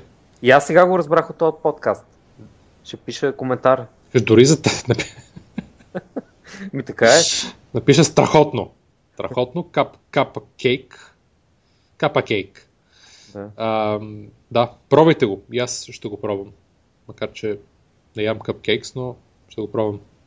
Да, по 6 капкейкчета са в една, толкова споменахме, в една кутия. И може всеки, има такива табове на сайта за всеки ден. Има конфигуратор. Много готино. Явно може да се прави. Може някакви лични послания, да си го изрисуваш. Да. Общо дето, каквото искаш мога да направиш с тези капкейкс, изглежда много добро. Да, изобщо цялата категория на стартъпи, които се занимават с subscription services, на каквото е било, независимо дали става въпрос за предмети, дрехи, ядене обикновено, някакви лакомства, някакви ежедневия и така нататък, тя набира популярност в цял свят, включително и в България. И определено за някои от тия неща има голям смисъл и е както фармхопинг, за които сме говорили. Нееднократно. Да, и които аз ползвам редовно вече. Съм много доволен. Това са неща, които наистина допринасят много голяма стойност за потребителя. Да. И беше крайно време да започне да се появяват. Така, следващото нещо е мързеливо.com или уралото е мурзеливо.com, който сайт е доста по... Безумен от този, да. Един жълто-зелено уран. The word you're looking for. Да, в смисъл малко е 98-9 година. Да, с FrontPage 9.8. Аз бях много добър на FrontPage на време. Тук не е бил добър на FrontPage. Там обаче... нещата, избираш ефекта и си готов. Абсолютно. Така че аз ефекта ги правих на Photoshop. Mind you. Идеята е, че тук има всякакви вече нормални продукти, които човек може да си купи в магазина. И пак, просто доставка на... Все едно место да ходите до билата или до метро, си поръчате в къщи. Поръчка от супермаркет. От супермаркет, да. Тук има, примерно, неща, които са, примерно, яйца гледам, не знам си какви там 5-6 вида, от кокошки, които са заковани, крачета в фермичката, такива, които са можели да ходят, такива, които са се мърдали и са били те наречените free range. И са имали едно малко френско балконче, на което да се разхождат. Такива, които да са се... могат да видят бял ден и малко да ходят навънка. В смисъл има всякакви неща. Въпросът е, че тази идея, по принцип на... като изключиме нещо конкретно, както са примерно капкейковете, идеята, че някой може да доставя хранителни продукти до къщите, тя е доста стара. Но явно за да има някаква причина тя да не е набрала, да не се използва масово. Това нещо ми подаваш тук да си говорим на тази тема ли? Само ако би искал да бъдеш подаден. да се бъдеш подаден. Да, както съм ти казвал, аз съм си го мислил за това много пъти. А ти си по принцип мързелив и ако можеш да си спестиш хода. Но затова ежедневно си задавам този въпрос. Защо да хода до тъпото Пикадили? Нали, като мога, би трябвало да мога да се цъкна на сайта и някой да ми го донесе за 3 лева. Точно така. Поръчката, която е приема за 150 лева. Аз само да вметна не мързелив, ами energy efficient. Да, абсолютно точно. Абсолютно. Право. Да. Да. Ето детски пюрета. Вероятно много хора си го задават този въпрос, нали? Защото те трябва да ходят да се будат по опашките, да избират, да си губят времето, при положение, че това нещо би трябвало, нали, в този day and age, дето се вика, в който живееме, вече да е направено да е дигитализирано, да мога да го направиш през сайта, ако не е през апче. Не е факт, че това го няма. Ето има вафли, вафла Боровец, вафла Хипер, няма обаче вафла Винкел, което може би затова не работи целият сайт. Не знам за какво е.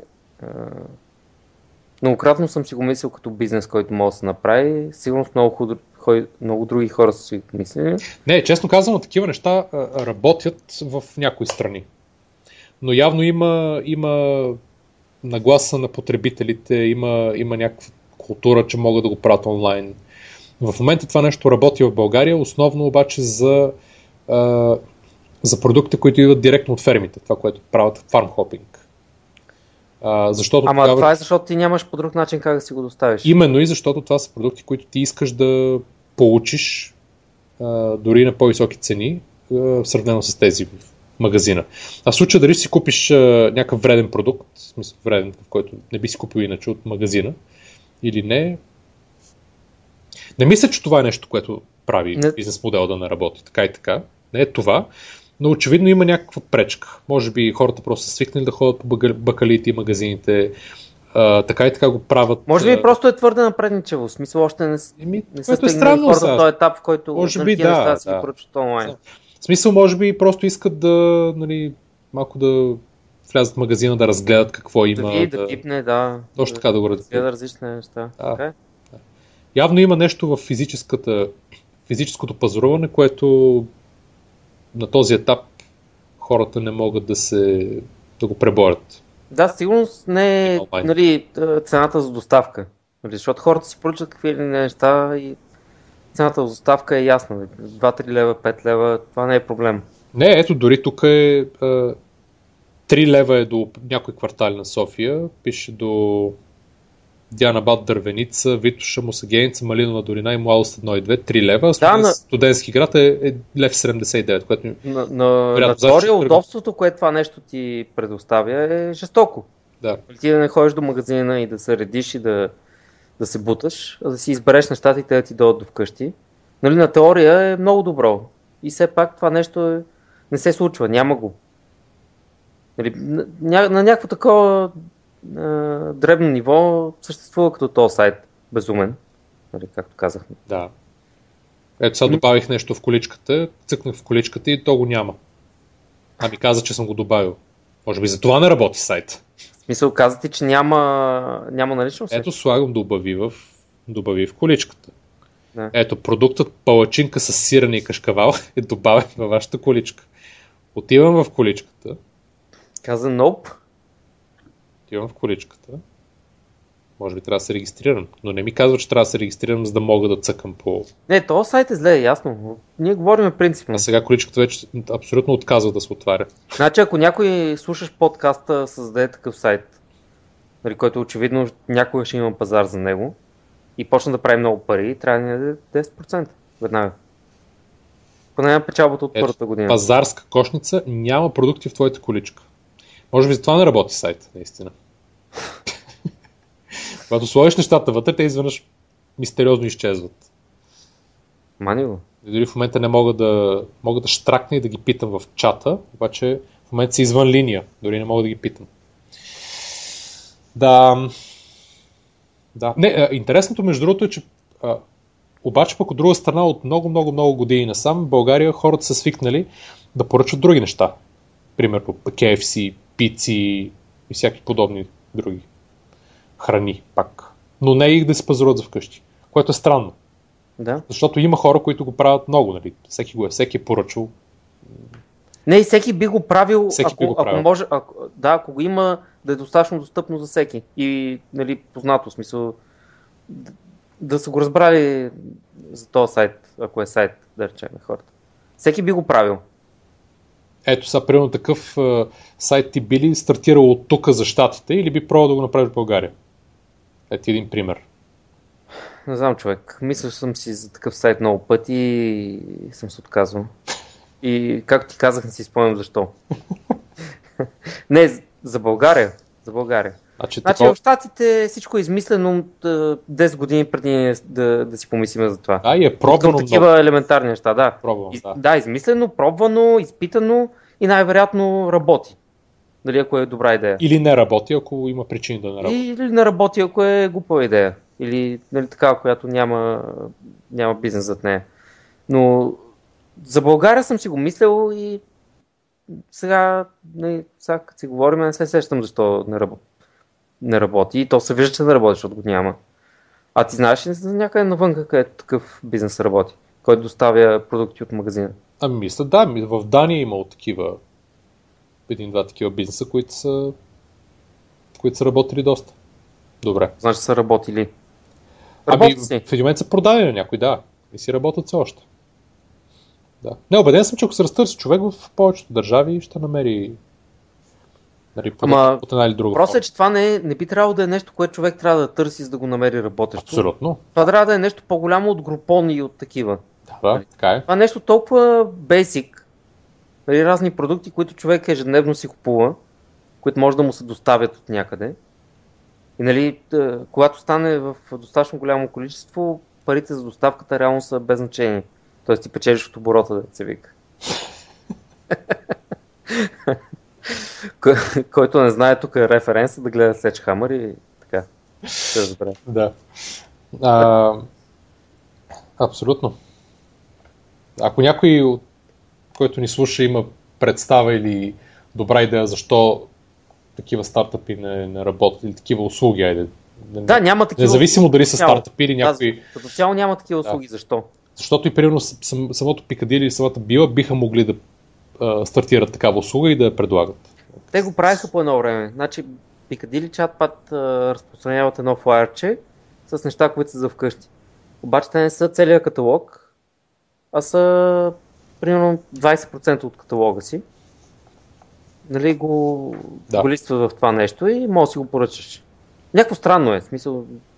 Не е както си го представяш, нали? Всяко едно нещо, което го има в магазина, ти може да си го поръчаш. Явно има някаква причина. Някакъв селекшен има. Явно има някаква причина, да. Не знам.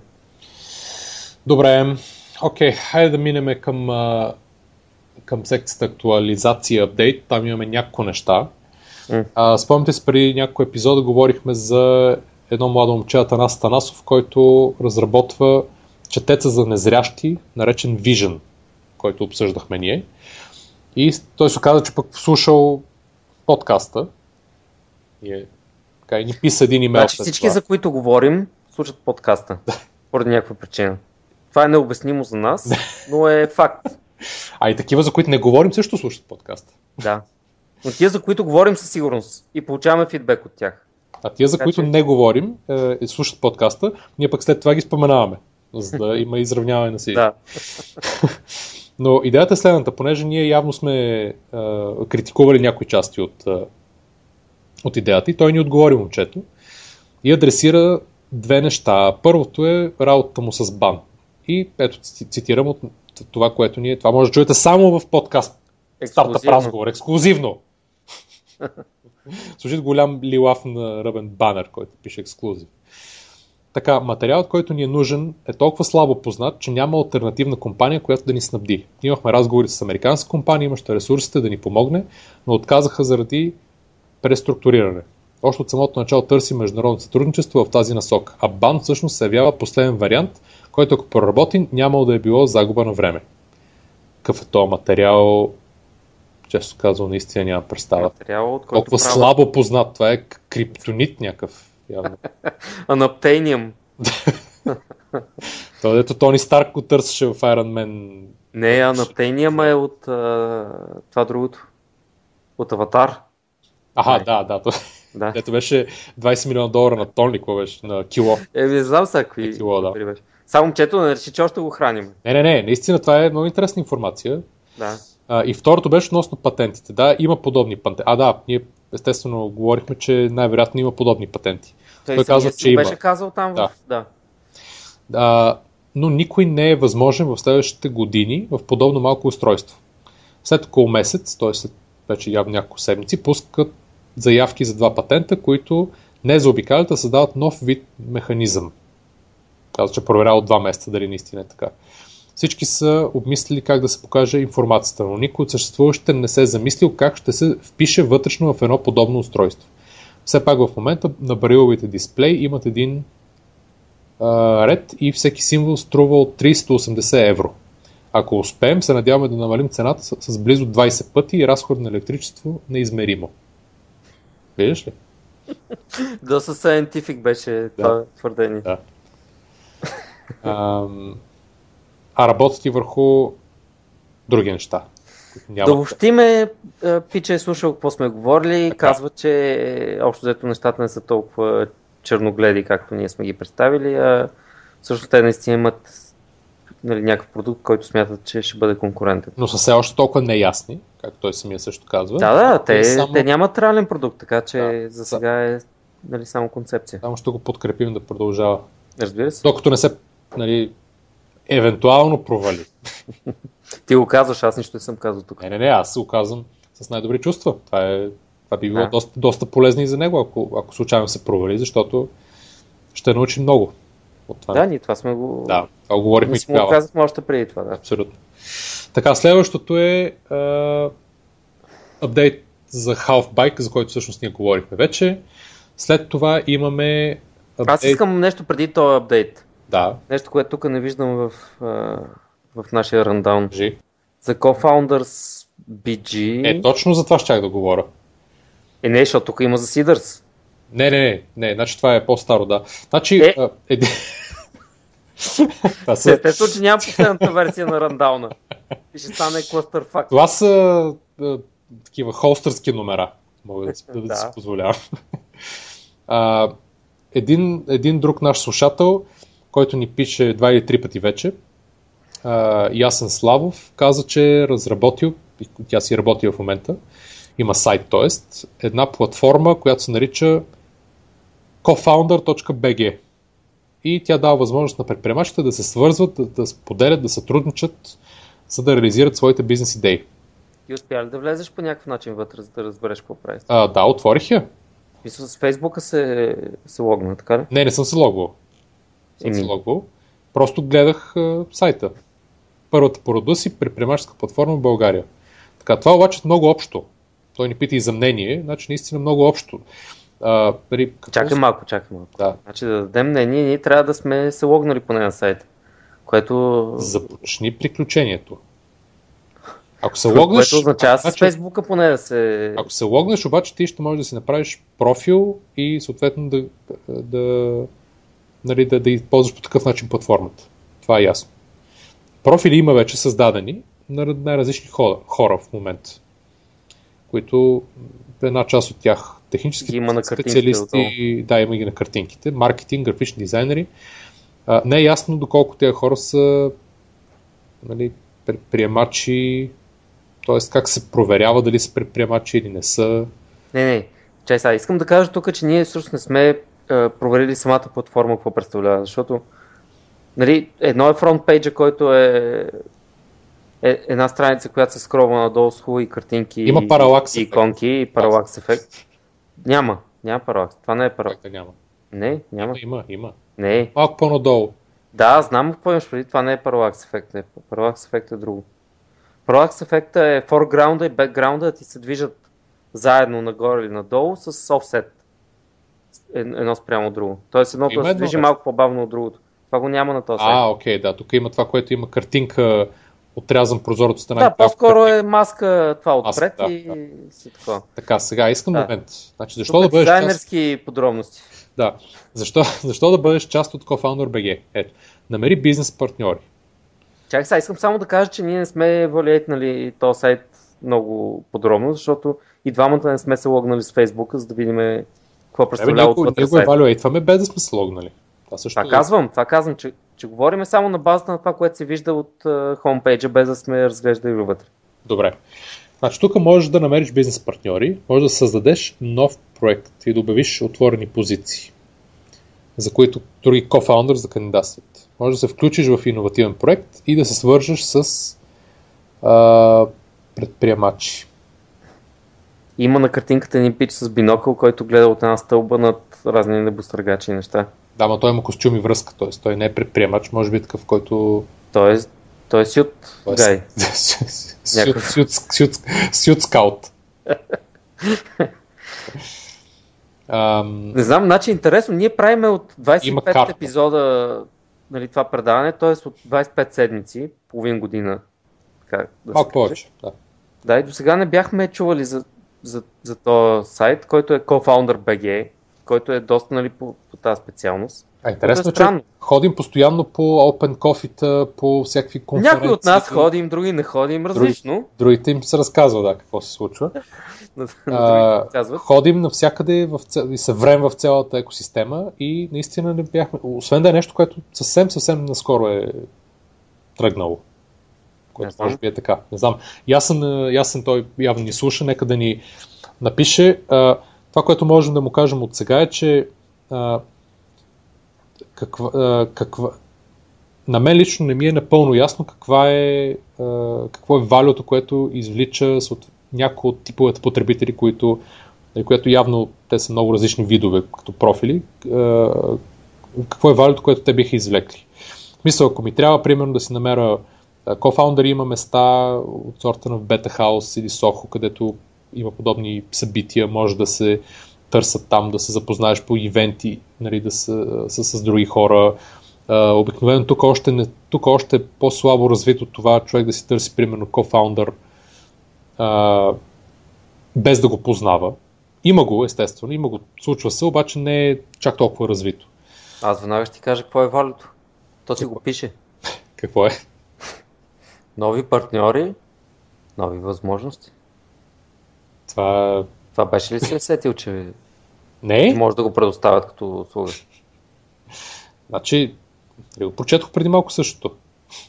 Просто ти го синтезирам. Синтезирам. Иначе казано, прочитам. Какво синтезира? Аз пък го десинтезирам. Не, значи те може би имат някакво валю, обаче би трябвало да го предоставят малко по-видимо, нали?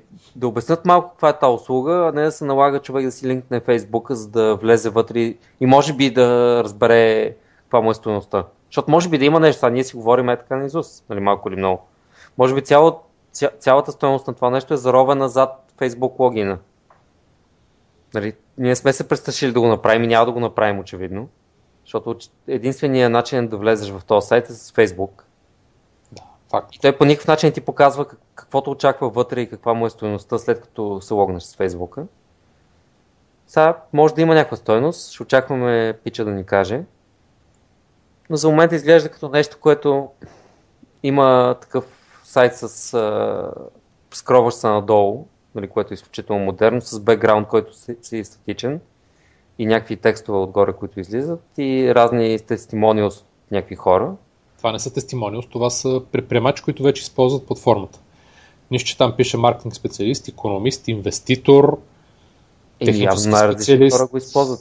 Графичен дизайнер. Това е за да си търсиш хора, с които да работиш. А вече има апдейти на тази тема. Да. Това е ясно. Co-Founder.bg Co-Founder, една дума, Co-Founder.bg. Ако ни слушате, просто вие си служете вашия Фейсбук, ние няма си го сложиме и вижте за какво става въпрос и ни пишете. Знаем. След това имаше ли някакви новини от това Healbee, за което говорихме? Руска измама.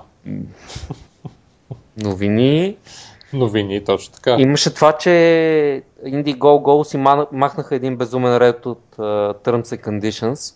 Това беше много готино. Не знам как беше дословно записано, беше нещо от рода, че всякакъв фрауд ще бъде детекнат и премахнат. Да, че няма възможност за абсолютно никакъв фрауд никога на платформата.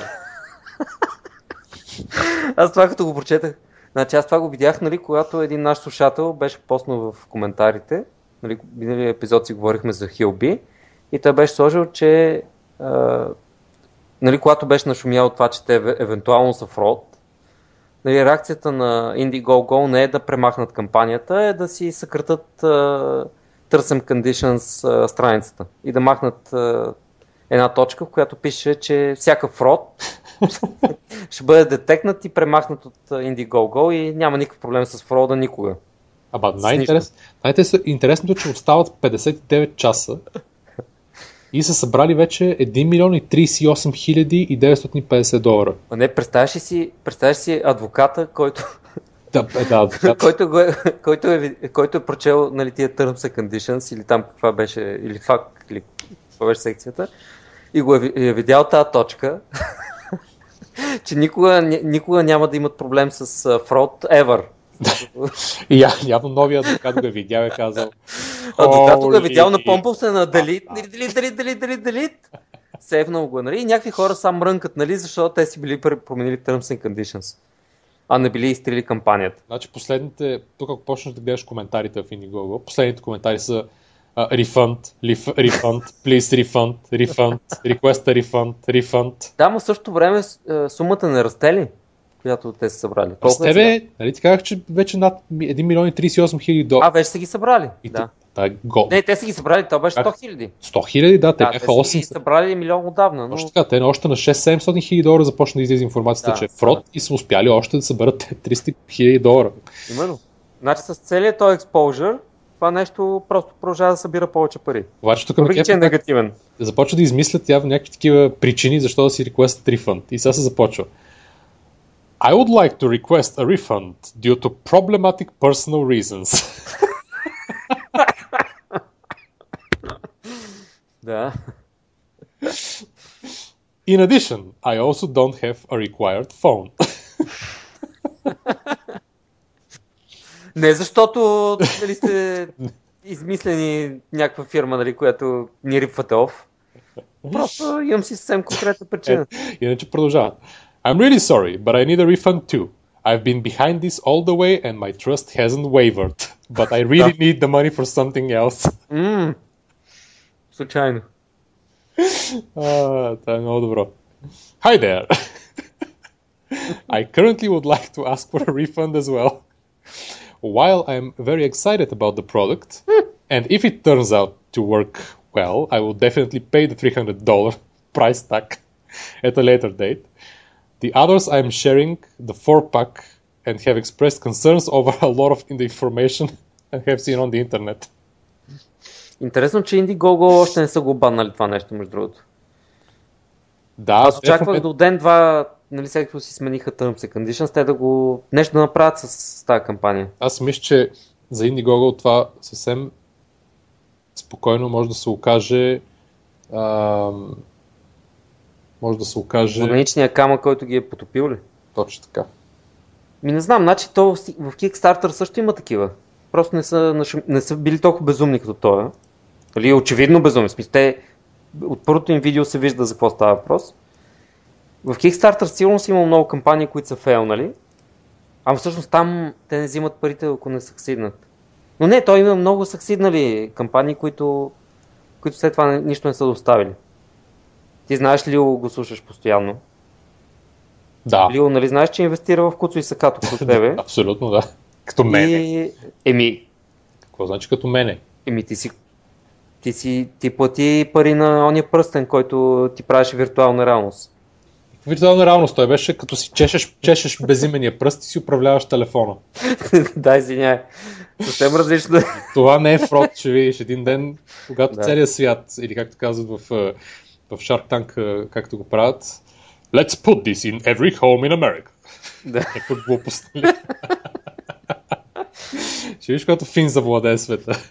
Да. Талило като тебе е дал пари на Куцо и Сакато. Да, той си беше купил мен пърс или мен браза iPhone. Всякакви неща си купува и почти нищо не му върши работа или не става реален продукт. Или просто той инвестира в някакви неща в Kickstarter.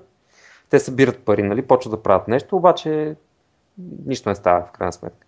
Така че сигурно си има много такива, които са обаче по-интелигентно направени от този Indiegogo проект. Нали, просто малко по-завуалирано го правят и по-нежно ти взимат парите. Да. Тия руснаците просто са доста груби и директни. О, да. Това беше за Хилби. Сега остава да минем към shoutouts. Или викане на седмицата. Първият шаутаут отива към нашият слушател Васил, който активно се включи в дискусията за Seeders и за краудинвестинг платформите в подтемата на сайта ни в предния епизод. Така, че и той коментираше и за HillB. Точно така, той ни прати линк. Да. Да. Така че благодарим много. Очакваме още интересни... Линка, че... Чай само да кажем кой е линк. Линка, че са сменили Terms and Conditions. Да, точно така. Че адвоката е видял нещото. И спищялно умрял. Важен линк. Да. Така че шаут-аут за Васил, шаут-аут за нашия слушател Камен, който е чул от нас за фармхопинг и вече ги е пробвал, така че от фармхопинг... И трябва да свържем с тях за 10%. От фармхопинг, ако направят, както и аз ги ползвам естествено, ако я направят един шаут-аут, ако ни слушат, да знаят, че сме им докарали още един клиент. Поне двама, да. Така че той е фен и на Ники. Да. Основно, така че аз няма да се засегна. Някакво се засягаш, а то ако знае, той защото си мисля, че аз реагирам негативно на някакви неща, ако знае, нали, с теб, когато си говорим и ти, когато имаш някаква идея за нещо, което аз трябва да бъда инволвнат, ако знае пък тогава как реагирам, да, много ще му хареса. А няма никакъв шортечни идеи. На нашите събрания, да, нали, на които излизат някакви идеи, нали, аз ги оплювам и се мръща. Просто мога да си представя какво става в тия ситуации, в които аз трябва да работя нещо по този въпрос. Да, абсолютно. Той просто не го прави. Да. Но физиономите ги има. Тъй, да, и аз това съм го коментирал. Да. И последният шаут-аут, любимия, на друг наш слушател. Да, вече седмица са трима, значи, представяш си. Две седмици. Да. Друг наш слушател, Ивайло Димитров, или IDV, както той се нарича, който казва, че с удоволствие ни слуша, благодарим много, че ни слуша. Престрашил се след 11 месеца, както каза, мисчус. Не мога да са 11, защото ние юни го измислихме това нещо. Не, чакай, той казва, че най-вероятно е фен номер 11. Ага, да. Да. Не, той каза, че е фен номер 1, обаче ако сега, се включва, вероятно ще бъде 11. Да. И разправя как се шегували с президента на Славия, че познава всички привърженици на отбора и може да ги качи в своята кола. Той има и друг лав за Славия, не беше една песничка. Фенове сме бели ние два мина, един от нас умира всяка зима. Това беше много отдавна. Пееше по стадиона. Така. Изслушвай всички епизоди. Успех с нещата. Сега, той иска... Да, интересно е, че той... Тук малкото минута е много. На билетчето, където е въпроса, първо се прочита, нали, пожеланието към водещите и към предаването. Трябва така да си ги изпринтваме на различни, нали, билетчета. Да. Сега вече идва интересна част. Значи, казва, успех с чорапите на подобен модел искам да продавам разни неща в Япония и Корея. За сега само Южна. И с нетърпение очаквам вашето развитие там и трудности, с които се сблъсквате. Не всичко IT. Абсолютно съм съгласен. Така че ние първо ще трябва да отидем до Турция другата седмица, за да да намерим разни фабрики. До това е, няма друго. Така. И ето и въпрос. Вашето експертно мнение... Не, чакай. Искам да прочетеш до сега това, което каза, с тона на това от минута е много. Така, успех с чорапите на подобен модел, искам да продавам разни неща. Не, той го прави такова ноншалант. Нали, как някой му пожелава, това е най-доброто предаване ever, ти си моя идол, искам да ти рода деца. Да, така. И сега въпрос от нашия слушател. Ама представяме, забравяш, че беше тък. Да. Няма време с ципчето на устата. Така, и тук идва въпросът.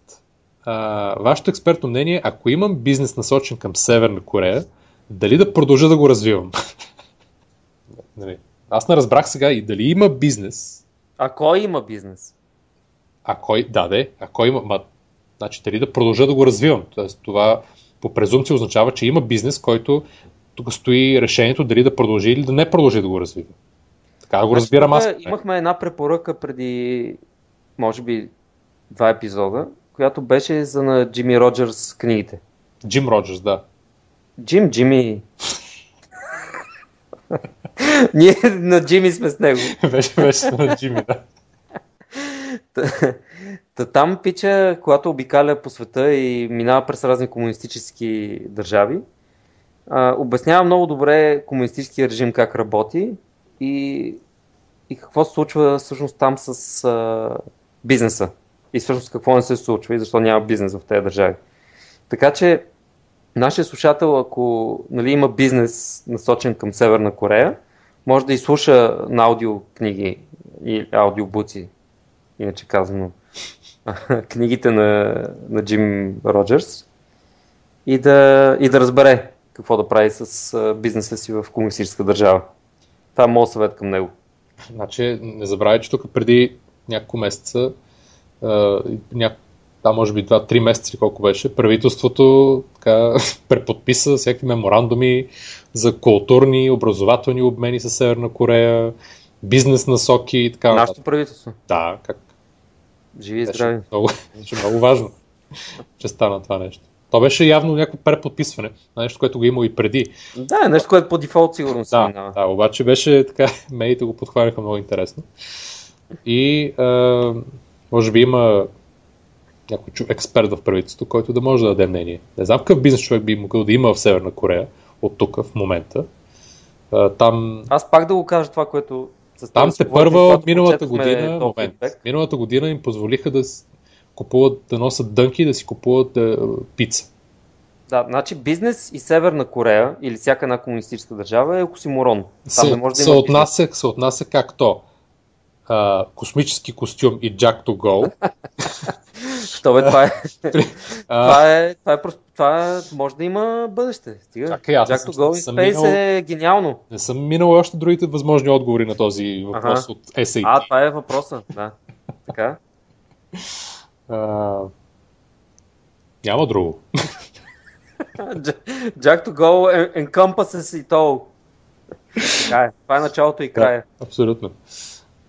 Така че, всъщност, аз не знам какво експертно мнение може да дадем ние. Аз мисля, че ако нашия слушател Ивайло има бизнес в Северна Корея, просто той трябва да ни разкаже какво прави там. Аз мисля, че той нещо е опит за шега това. Обаче, като шегата беше по-нагоре в поста. Той си написа... Той имаше шега. Имаше шега, така е. Полозирам, че тук е Dead Serious. Да, не знам. Ето колко ли бизнес модела, ако някой брейнсторне, колко ли бизнес модела има, които биха могли да се вземат от България и да се насочат към Северна Корея и да работят там? Не знам, колкото и да също си заслужава да ги споменем тук и да ги обсъдим. Така че да ни пишат. Да, и Вайло също искам пак да ни пише, защото ние очевидно не сме му разбрали напълно, нали, тезата. Да. Малко по-кохерентно да ни обясни за какво става въпрос, за да може да го обсъдим по-подробно. Съгласен съм. Да. На нашия е много интересно и на слушателите сигурно ще е интересно пак да си говорим на тази тема. Съгласен. Така, секция препоръки, с която започваш ти. Значи аз тук бях обещал да имам 2 препоръки, обаче след това го бях изтрил от епизода. Което? И до ден днешен нямам препоръка. Така че сега си ти и аз през това време ще измисля. Аз искам да препоръчам една... Нали не съм го препоръчвал до сега? Кое? Аудиокнигата на Бен Хоровиц. Коя? Тя се казва... Сега ще ти кажа точното наименование. The Hard Things About Hard Things. Building a business when there are no easy answers. Така. Това е една книга, която излезе съвсем наскоро, преди по-малко от месец, на Бен Хоровиц, който е от Андрийсън Хоровиц, един от двамата партньори. Защо им чуш, че съм я... Защото сме говорили за тях, но мисля, че точно тази книга не си препоръчваш. Да, книгата е фактически... Тя е много интересна, защото, както казва той, в повечето книги, които се преподава менеджмент и изобщо лидършип и така нататък по университетите или изобщо и книги, които дори да не са университетски учебници, се говори какво трябва да прави един менеджер, за да избегне някакви проблеми. А тук цялата му книга на него започва от там. той менеджера се е усрал и стане жестоки проблеми. И какво прави тогава? Тоест решенията, пред които той седи. И това е доста интересен поглед върху, нали, минал през призмата на неговия опит като CEO на фирма, която имала безумни проблеми, падения, успехи. Не е като за CEO-то, дето като застъпи поста, получава от предното CEO триплика. Знаеш ли го? Не. Аз си спомням какво беше това. Не. Дали е виц или е притча или какво беше? Не го знаеш? Не. Добре, мога ли да го използвам като препоръка, въпреки че не си го спомням? Сега ще се опитам да го рекреейтна. Давай. Не, разкажи си, аз ще го потърся. Да, идеята е, че книгата е много интересна и се фокусира само върху всички проблеми, които могат да се случат в един бизнес. Не които могат, но които се случват в един бизнес и какво, нали, кои са правилните решения. Или решенията, пред които е изправен съответно CEO-то или някой от менеджерите. И за продукт, и за провал с финансиране, и за напускане на хора. Дали абсолютно всичко, лични проблеми, психологически проблеми, всичко, което се случва в стартъп света и случва на много хора. Така че книгата е много интересна. Препоръчвам я горещо да се изслуша. Та, остана с CEO-то. Чета го в момента. И? Намери го. Чакай малко да го прочета сега. Говори там нещо. Дай някаква друга препоръка. Освен да кажа да прочета някои от вицовете в вицовите. Да, ще ги мръзнаме двете секции. Добре, слушай сега за трите плика. Да. Значи едно CEO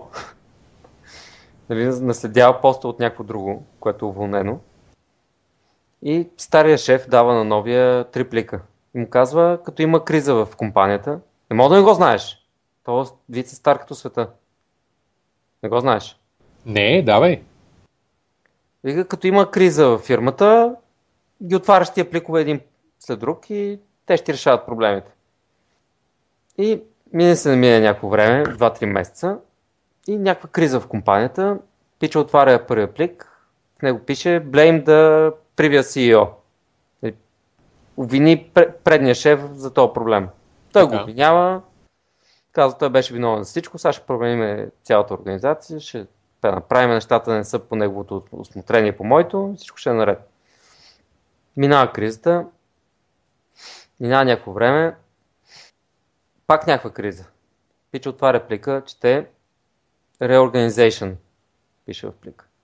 Казва, да, явно трябва да реструктурираме компанията, вече по новите технологии, новите методи, няма да се водиме по тия стари разбирания, че промениме всичко, прави, струва, решава кризата. Минават някакви месеци, пак криза, пича пак се сеща, отваря третия плик, него пише, напиши три плика и ги затвори. Сигурно го знаеш. Това дори в Вицбг е... Няма да го приемат. Стига, значи, чай сега, тук има полука. Окей, да. Да, ще не мога да разказвам вицове, не мога, обаче има полука. Иванчо, колко време ще те моля да ми донесеш чаша вода? Не знам къв ще станеш като пораснеш. Келнер, дядо. Това ли е? Това ще е най-доброто, което Вицбг може да ни предложи тази вечер. Да. Така че мисля, че това е достатъчно вече. Я кажа сега за Сидърс, тук го имаме в... Няма за Сидърс другия път. Другия път като за Сидърс и за чорабите. Да, точно така. Защото имаме много апдейти там. Има, да. Другия път ще имаме още повече.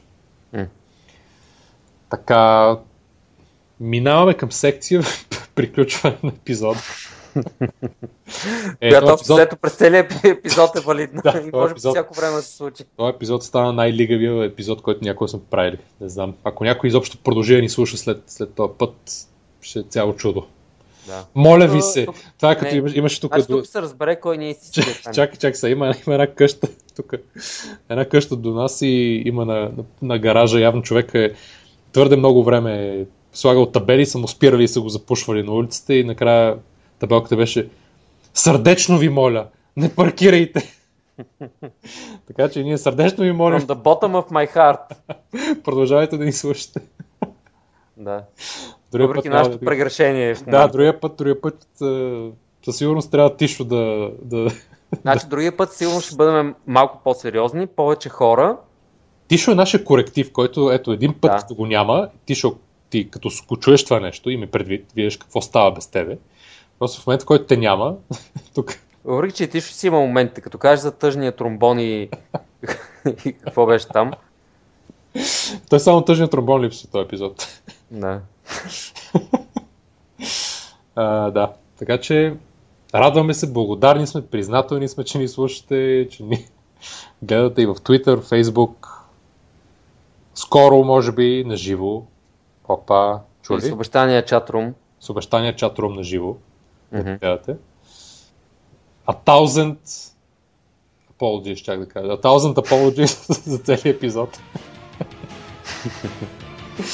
И до нови срещи. Да. Чао. Trust me, I know what I'm doing.